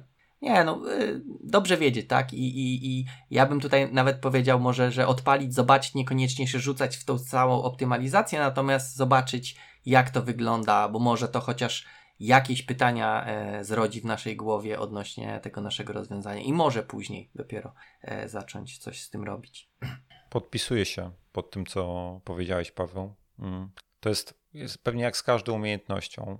Troszkę czasu poświęcone da jakiś dość duży zysk na początek e, i i, niekoniecznie od razu trzeba spędzać masę czasu na, na poprawianiu tego wszystkiego, co się znalazło, a tak samo niekoniecznie trzeba spędzać trzy tygodnie z profilerem, żeby dowiedzieć się, jak to działa, ale chociaż to um, uruchomienie, spojrzenie, zobaczenie, to jest, e, to, to jest ważne. Dla ludzi, którzy pracują w Ażurze, zachęcam do spojrzenia. Niestety nie znam AWS-a, więc e, tu nie zachęcam, ale dla ludzi pracujących chmurą publiczną e, e, zachęcam do spojrzenia w cost manage, ko, koszt, koszt management, który pokazuje różnego rodzaju rzeczy. Czasami nie macie uprawnień, bo wasza firma wam nie dała, ale jeżeli robicie jakiś mały projekt albo macie uprawnienia, spojrzeć ile to wszystko kosztuje i zastanowić się, czy przypadkiem tej jednej czy drugiej rzeczy nie da się, mówiąc znowu follow the money, zmniejszyć jej kwoty, zmniejszyć ceny, e, zmniejszyć jej użycia. Więc to jest e, sposób na jakiś próbę profilingu w chmurze w cudzysłowie, E, ale też spojrzenie, jak coś działa, ile to faktycznie zajmuje, czy czasu, czy pieniędzy. Więc do, do jakiejkolwiek próby profilowania, jeżeli tego nie robiłaś, nie robiłeś, bardzo Cię zachęcam. Mhm. To ja chciałem powiedzieć to, co mi Szymon na sam koniec zabrał. E, follow the money. I to właściwie jest jakieś optymalizacja rzeczy. E, I jeszcze taką inną rzecz, którą warto by sobie wziąć pod uwagę, to nawet nie musisz być techniczny, żeby optymalizować, bo jak sobie przysuniesz suwak odpowiednio prawo, lewo, w zależności gdzie tam jest plus, minus, to możesz optymalizować na, na poziomie procesów. E, czy to procesów wytwórczych, czy to procesów e, już użytkownika. Gdzie też może być hajs nawet grubszy niż, ten, niż te bity przesunięte, ukryty. Bo możesz zaoszczędzić na utrzymaniu jakiegoś, jakiejś beczki, tak? Z bazą danych, czy z jakimś serwisem, którego nikt nie korzysta. Super komentarz, bo znowu nawiązuje do tych naszych suwaczków i e, Szymon, dzwonię do ciebie codziennie wieczorem. Nie ma problemu. Super Naprawdę super komentarz, bo w sensie to jest inkluzywność taka pozytywna. E, faktycznie nie, nie, to nie jest e, tylko praca z kodem i też tak, tak jak przesuwaliśmy te suwaki podczas tej rozmowy, to warto przesunąć ten suwak i, i też być może spojrzeć szerzej na architekturę, na proces, tak jak mówiłeś Jarek. E, no, mega myśl, mega, mega fajna. Kurde, ja to jestem zajebisty dzisiaj po prostu. No, z faktami możesz, nie można się kłócić. Możesz się kłócić z ludźmi, ale nie z faktami. Jarek, come on. Z też możesz kłócić, spokojnie. Nie ma problemu. Paweł, zrób, zrób zakończenie, bo ja mam hałas tutaj straszny. Eee, dobrze. Czy już kończymy, tak? No chyba tak, zrobiliśmy podsumowanie. Dobrze, no to... Mój, tak... syn, mój syn uważa inaczej. właśnie, właśnie e, jakaś taka grubsza akcja. Dobrze, no to okej, okay, to zamykam, więc y, był to 67 odcinek Ostrej Piły, ten, w którym rozmawialiśmy o wydajności i optymalizacji i za mikrofonów żegnają się Szymon Kulec, a nie, ja miałem być po. Dobrze. Szymon Kulec. Dobrze, jest okej. Okay. Jarek Stotnicki i Paweł Łukaś. Dziękuję. Dzięki, dzięki. Dzięki. Nic się nie stało. Natomiast to pamiętałem, żeby yy, tak